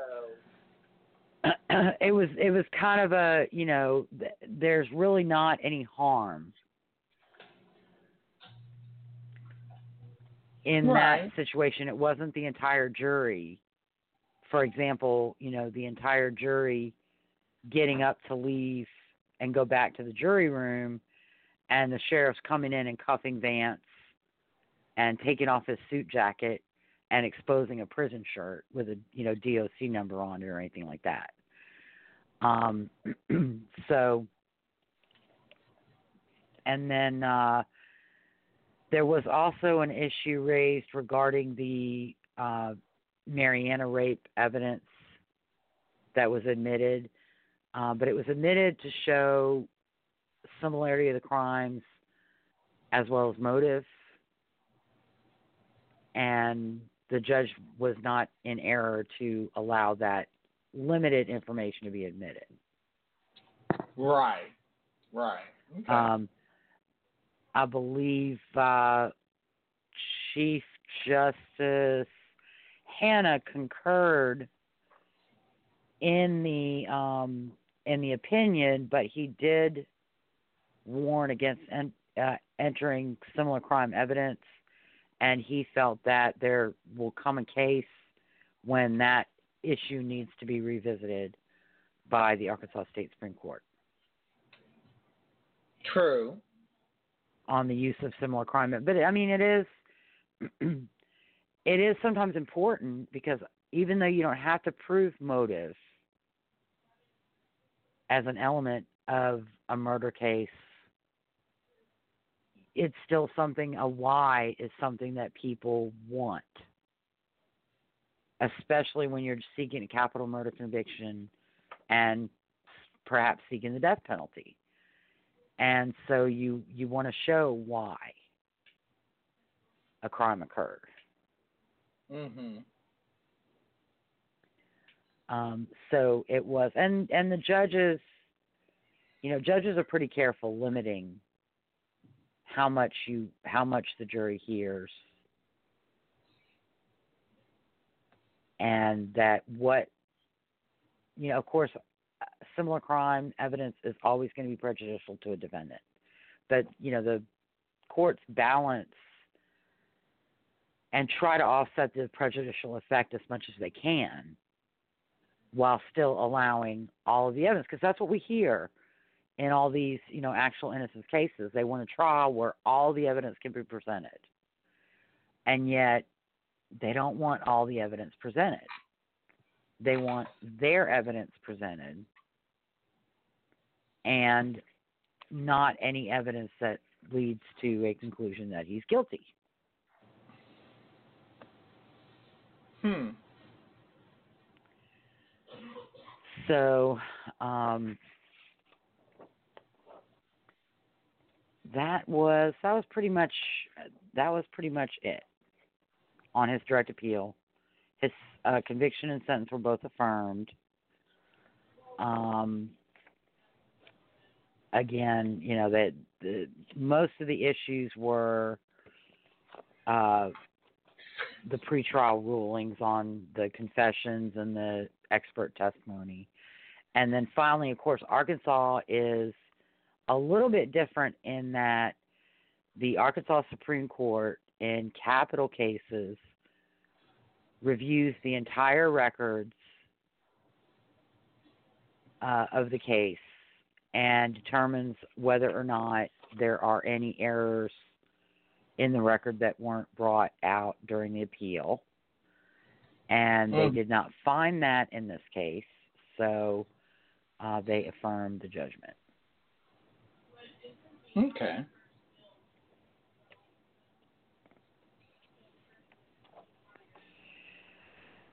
So, uh, state post conviction, there really isn't anything.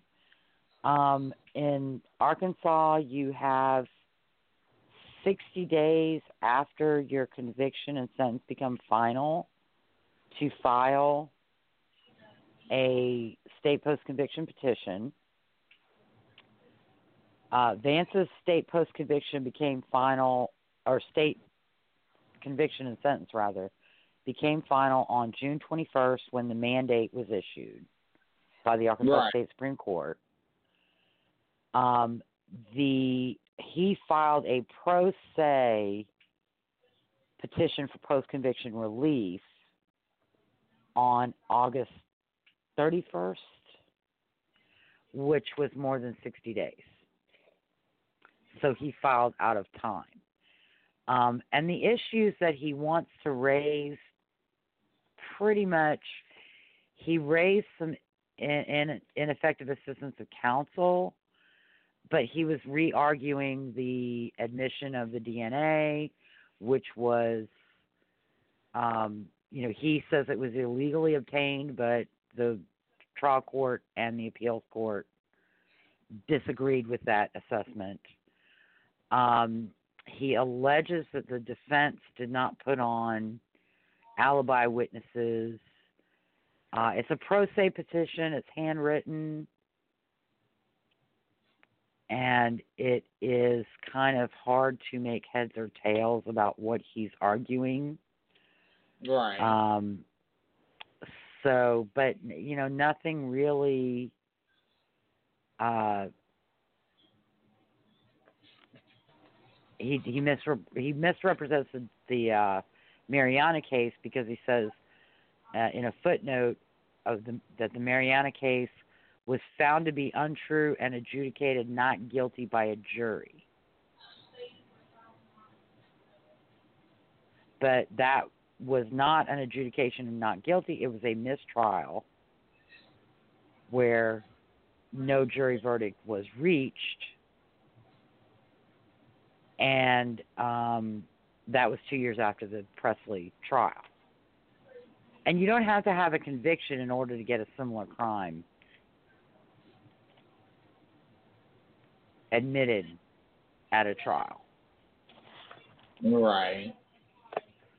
Um, so he also titled this a pro se petition for post conviction relief under Rule 37, habeas corpus, and writ of error coram, coram nobis and quo warranto.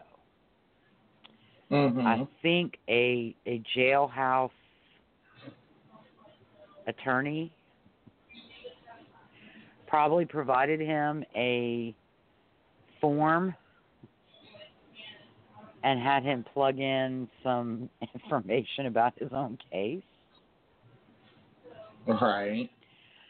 Um, so uh, on October twelfth, 2011, the petition for post conviction release was, relief was denied uh, because it was out of time and um, could not therefore be considered. And then the writ of error coram nobis is narrow, it's an exceedingly narrow remedy. And it's only appropriate when an issue was not addressed or could not have been addressed at trial because it was somehow hidden or unknown, and it would have prevented the rendition of judgment had it been known to the trial court. Um, he wasn't alleging anything that was hidden or unknown. In fact, he was trying to re-argue issues that you know re-argue Judge Piazza's decisions on the confessions, the DNA sample, etc. Um, Mhm. And writ of error coram nobis in Arkansas is available to address uh, errors of the most fundamental nature that are found in one of four categories insanity at the time of trial, a coerced guilty plea, material evidence withheld by the prosecutor, or a third party confession of the crime during the time between conviction and appeal. Mm-hmm. And Vance didn't allege any of those things. Um, while he alleged prosecutorial misconduct uh, based on the prosecutor authorizing and allowing the house and crime scene to be destroyed prior to, tri- to trial, which destroyed, destroyed critical evidence, um, the Judge Piazza found that that conduct did not amount to material evidence withheld. And basically, I mean, Vance, there wasn't a long delay between the crime and his arrest or the beginning of the case against him. And so, if his attorneys had wanted the house preserved, they could have taken steps to do so or asked that steps be taken to do so. And they did Hmm. not. Or Vance presented no evidence that they did. The house doesn't belong to the prosecutor, and that's another, I think, a bit of confusion that people tend to have. They think if it's a crime scene, the police and the prosecutor have to hold on to it forever until trial, and that simply is not the case. And you know, True. we've seen instances in the Steven Avery case. The owner of Avery's trailer filed a suit to get his trailer back, and tr- filed a suit for damages for things you know damages done to the trailer while he was in Mhm. police custody. So, um, you know, like I said, he didn't allege any facts. He didn't say, you know, my attorneys wanted to go look at the house, and we were scheduled to go look at the house on April 2nd, and we got a call on April 1st that the owner had decided to raise the house and it wasn't there anymore. You know. Very true. So the writ of error was denied, and then um, Judge Piazza dismissed the writ of habeas corpus because Vance was not incarcerated in Pulaski County. And so the Pulaski County Court did not have jurisdiction on writ of habeas corpus. Now, I cannot find any evidence that Vance has filed any other state post conviction claims. And I also have not found any evidence that he's filed a federal habeas corpus claim. Okay.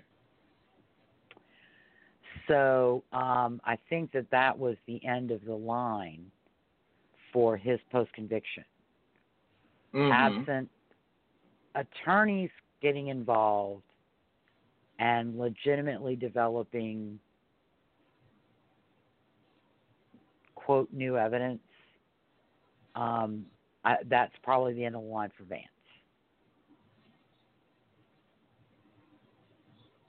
Horrible comments about Anne and Kristen, notwithstanding on on the internet and social media. Right. So, um, and then, uh, so that yeah, that's the end. He has no federal, uh, and his his time to file a federal writ of habeas corpus was ran in 2012. I would Mhm. say October of 2012, within a year of the denial of his uh, state post conviction and dismissal of state post conviction. But like, even if you had filed writ of a, uh, writ of habeas corpus in federal court, the out of time petition, the issues raised in that, wouldn't be reviewable in federal court because he didn't timely raise them in state court. They would have been defaulted. Right. Um, you know, the the writ of error claim might have been reviewable, but I don't know because again, it was still you know untimely,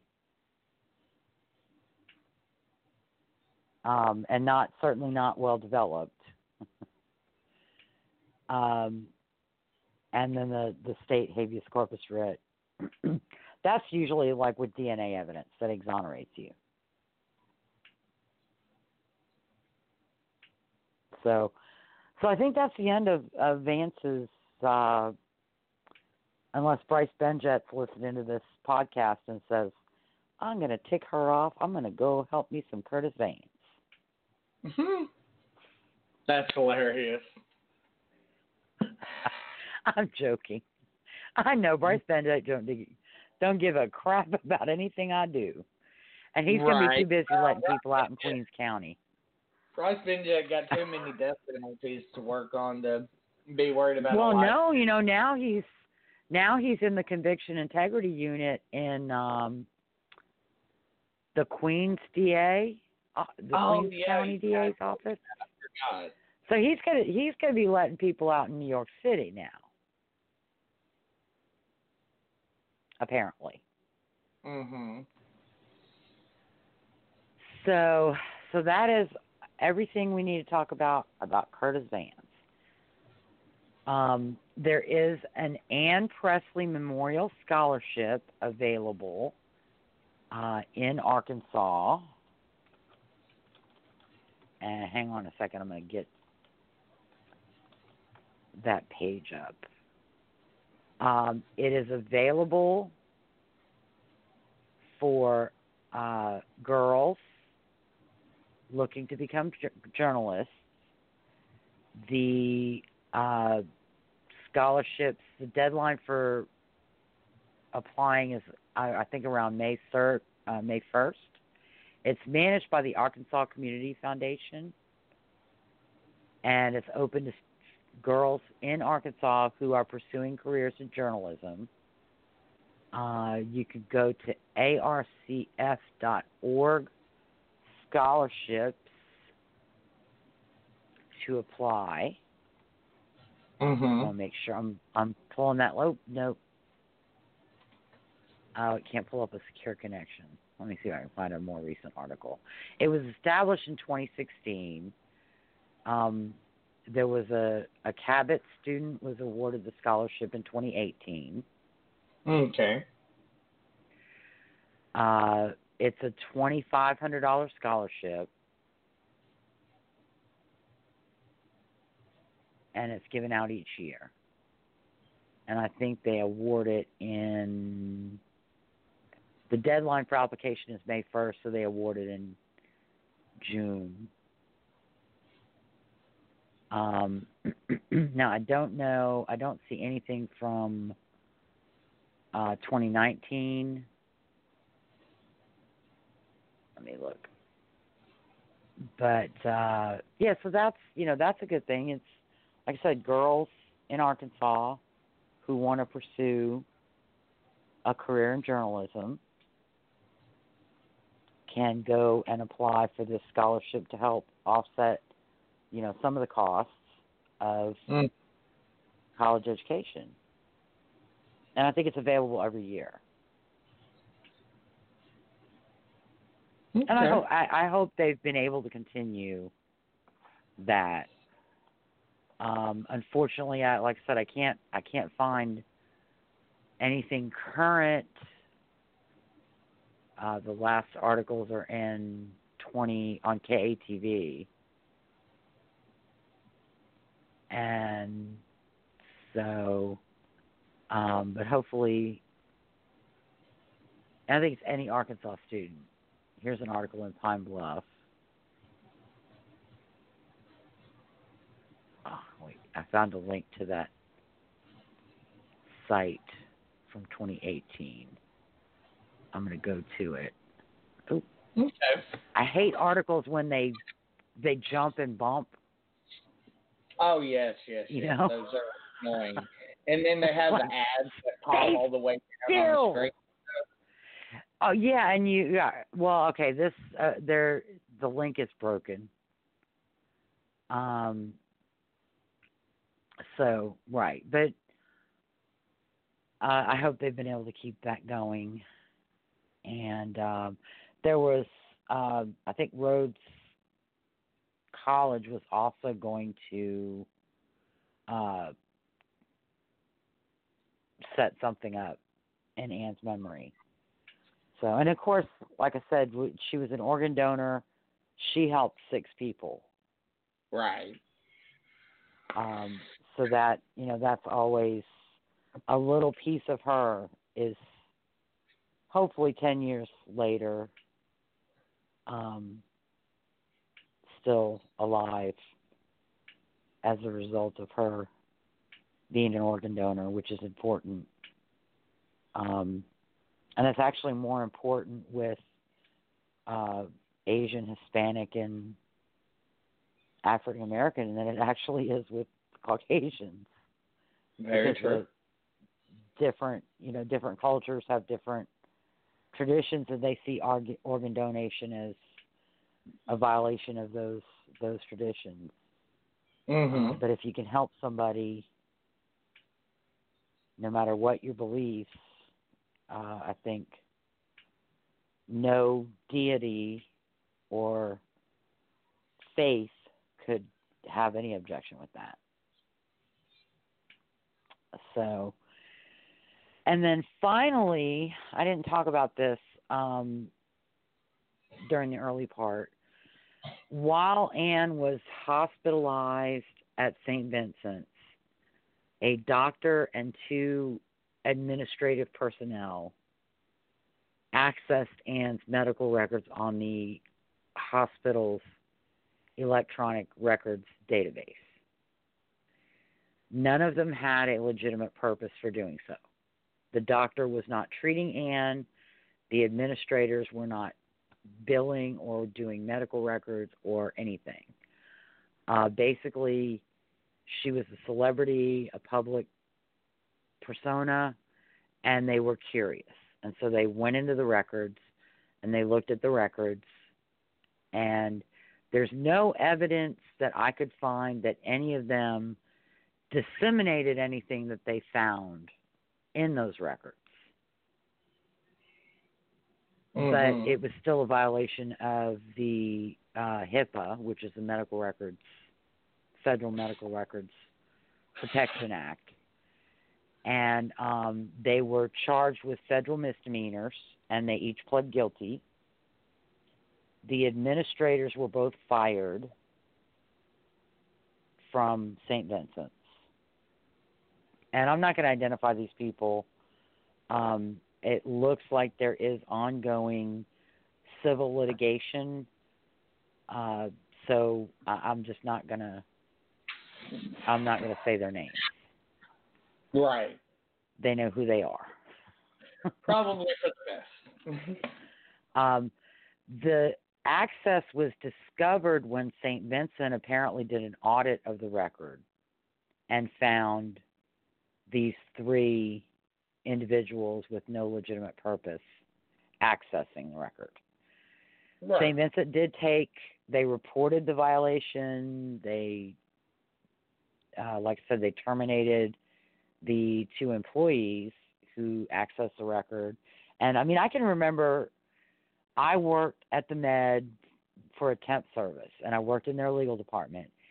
And one of the things that I was tasked with at one point was going through old medical records and removing paper clips and staples and binder clips and prongs and anything that was not paper to put everything into a bin so that a, a shredder could come and sit outside the hospital and the guys could throw paper into an industrial shredder all day long.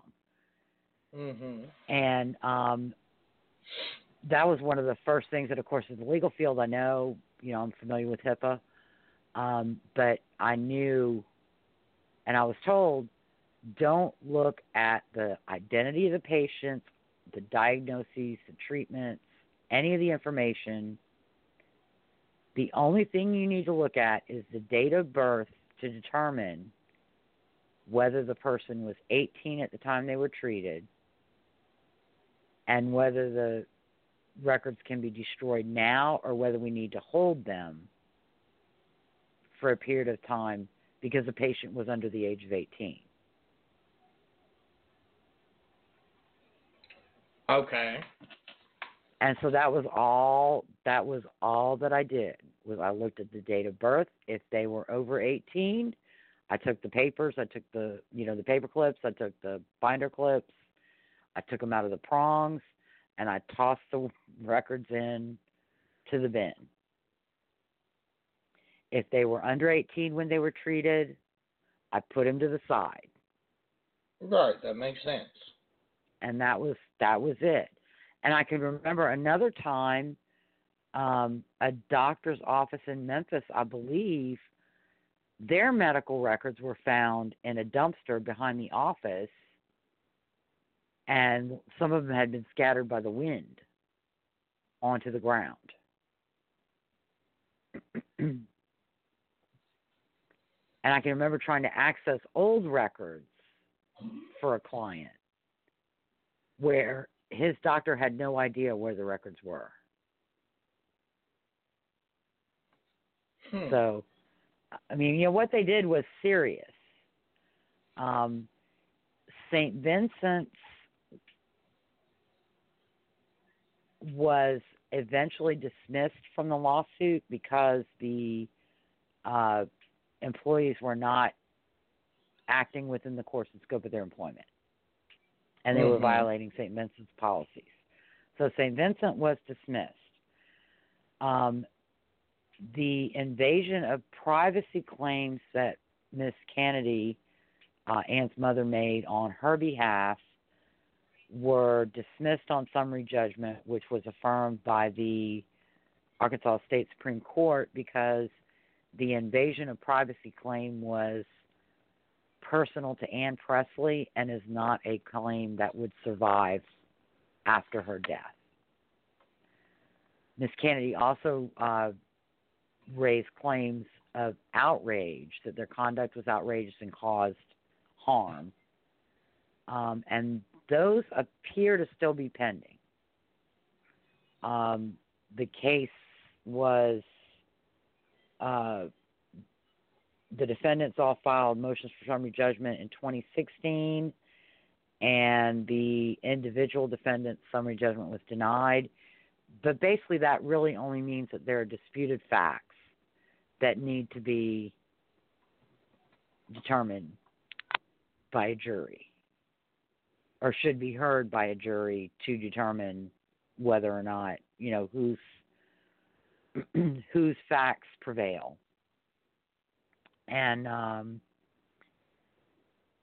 there hasn't been any the Arkansas State Supreme Court affirmed the dismissal of St. Vincent's and didn't review the summary judgment of the individual defendants um, in 2018, but since then there's there's been nothing. There's no trial set. There's no motions pending. There aren't any more um, summary judgment motions. So it is kind of pending at this moment. Okay. so, um, you know, I mean, I think it it it's So we're not quite dead on arrival, you know, dead, but you know, it's pretty Correct. much close. Dude's going to be spending his It- life in jail. oh, good. And this this this claim has nothing to do with with Vance. Oh, okay. This I is simply Mrs. Cannady's claim that basically these people looking at her daughter's medical records when they had no legitimate purpose for doing so um, Mhm. caused her harm and okay, caused I- Anne harm and caused her family members harm. And you know, again, that's that's an issue that's th- those issues are going to be heard by a jury and decided by a jury at some point in time. okay, I apologize. I I misunderstood. No, I I I did I did say a little earlier um, that you know Curtis Vance's conviction and sentence are final. Mhm. Uh, his one effort at state post conviction was unsuccessful. Um, so the validity of his conviction and sentence are not in question, at least not as far as any court in the state of Arkansas is concerned. Mhm. Um, he has never filed a federal writ of habeas corpus, and his time for doing so passed in 2012. So he would be about eight years too late if he were to do so now. Um, but that would be for the federal court to to determine. Um, Okay. He also hasn't. he's never sought state post post conviction DNA testing either. Although I don't think he'd qualify under the statute because he uh, his conviction is based on DNA evidence, and he had a DNA expert at trial.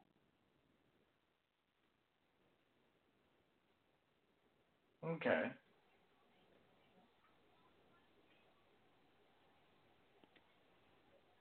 Hmm.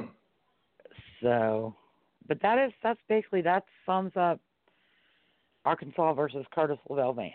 Um, and again, you know, I guess close out my final thoughts are um, Anne Pressly.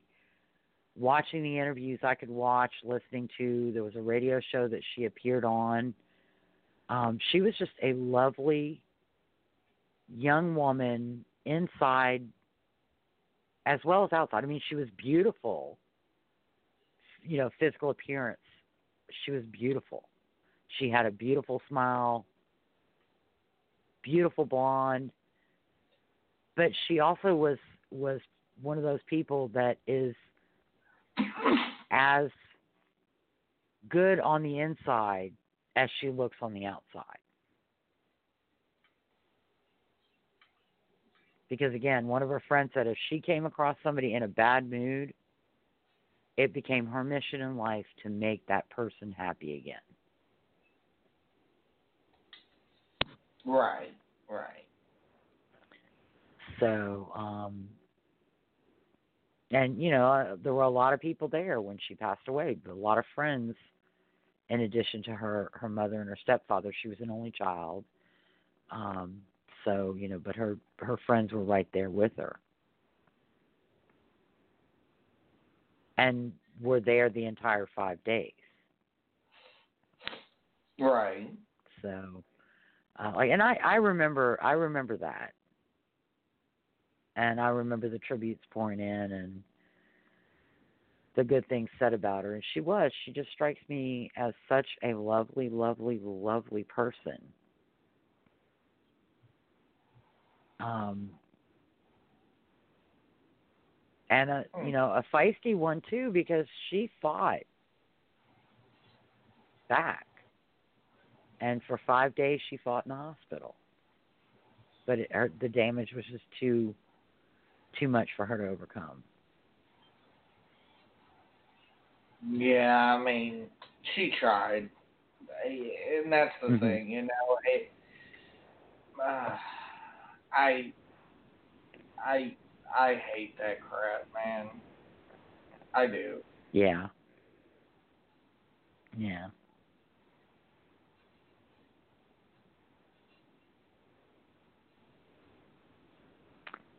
so well that is that is Anne Pressly. Okay.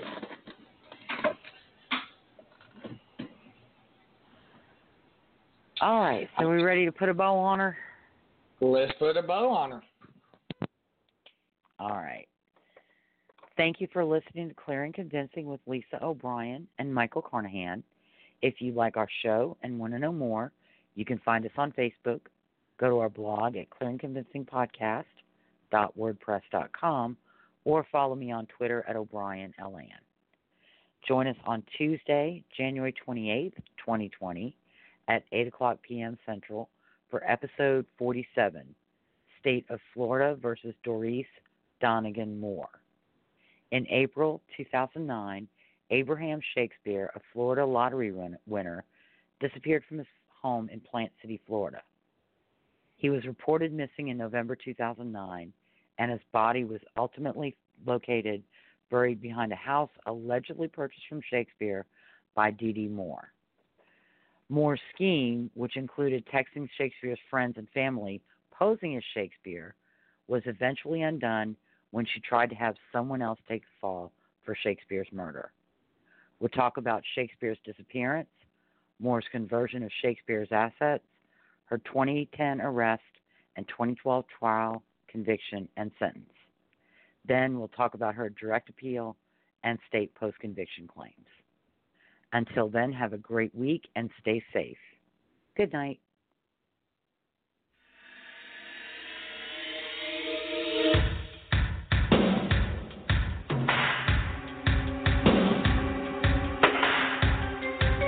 Hey guys, it is Ryan. I'm not sure if you know this about me, but I'm a bit of a fun fanatic when I can. I like to work, but I like fun too. It's a thing. And now the truth is out there. I can tell you about my favorite place to have fun Chumba Casino. They have hundreds of social casino style games to choose from, with new games released each week. You can play for free anytime, anywhere. And each day brings a new chance to collect daily bonuses. So join me in the fun. Sign up now at chumbacasino.com. No purchase necessary. Group. Void were prohibited by law. See terms and conditions. 18 plus.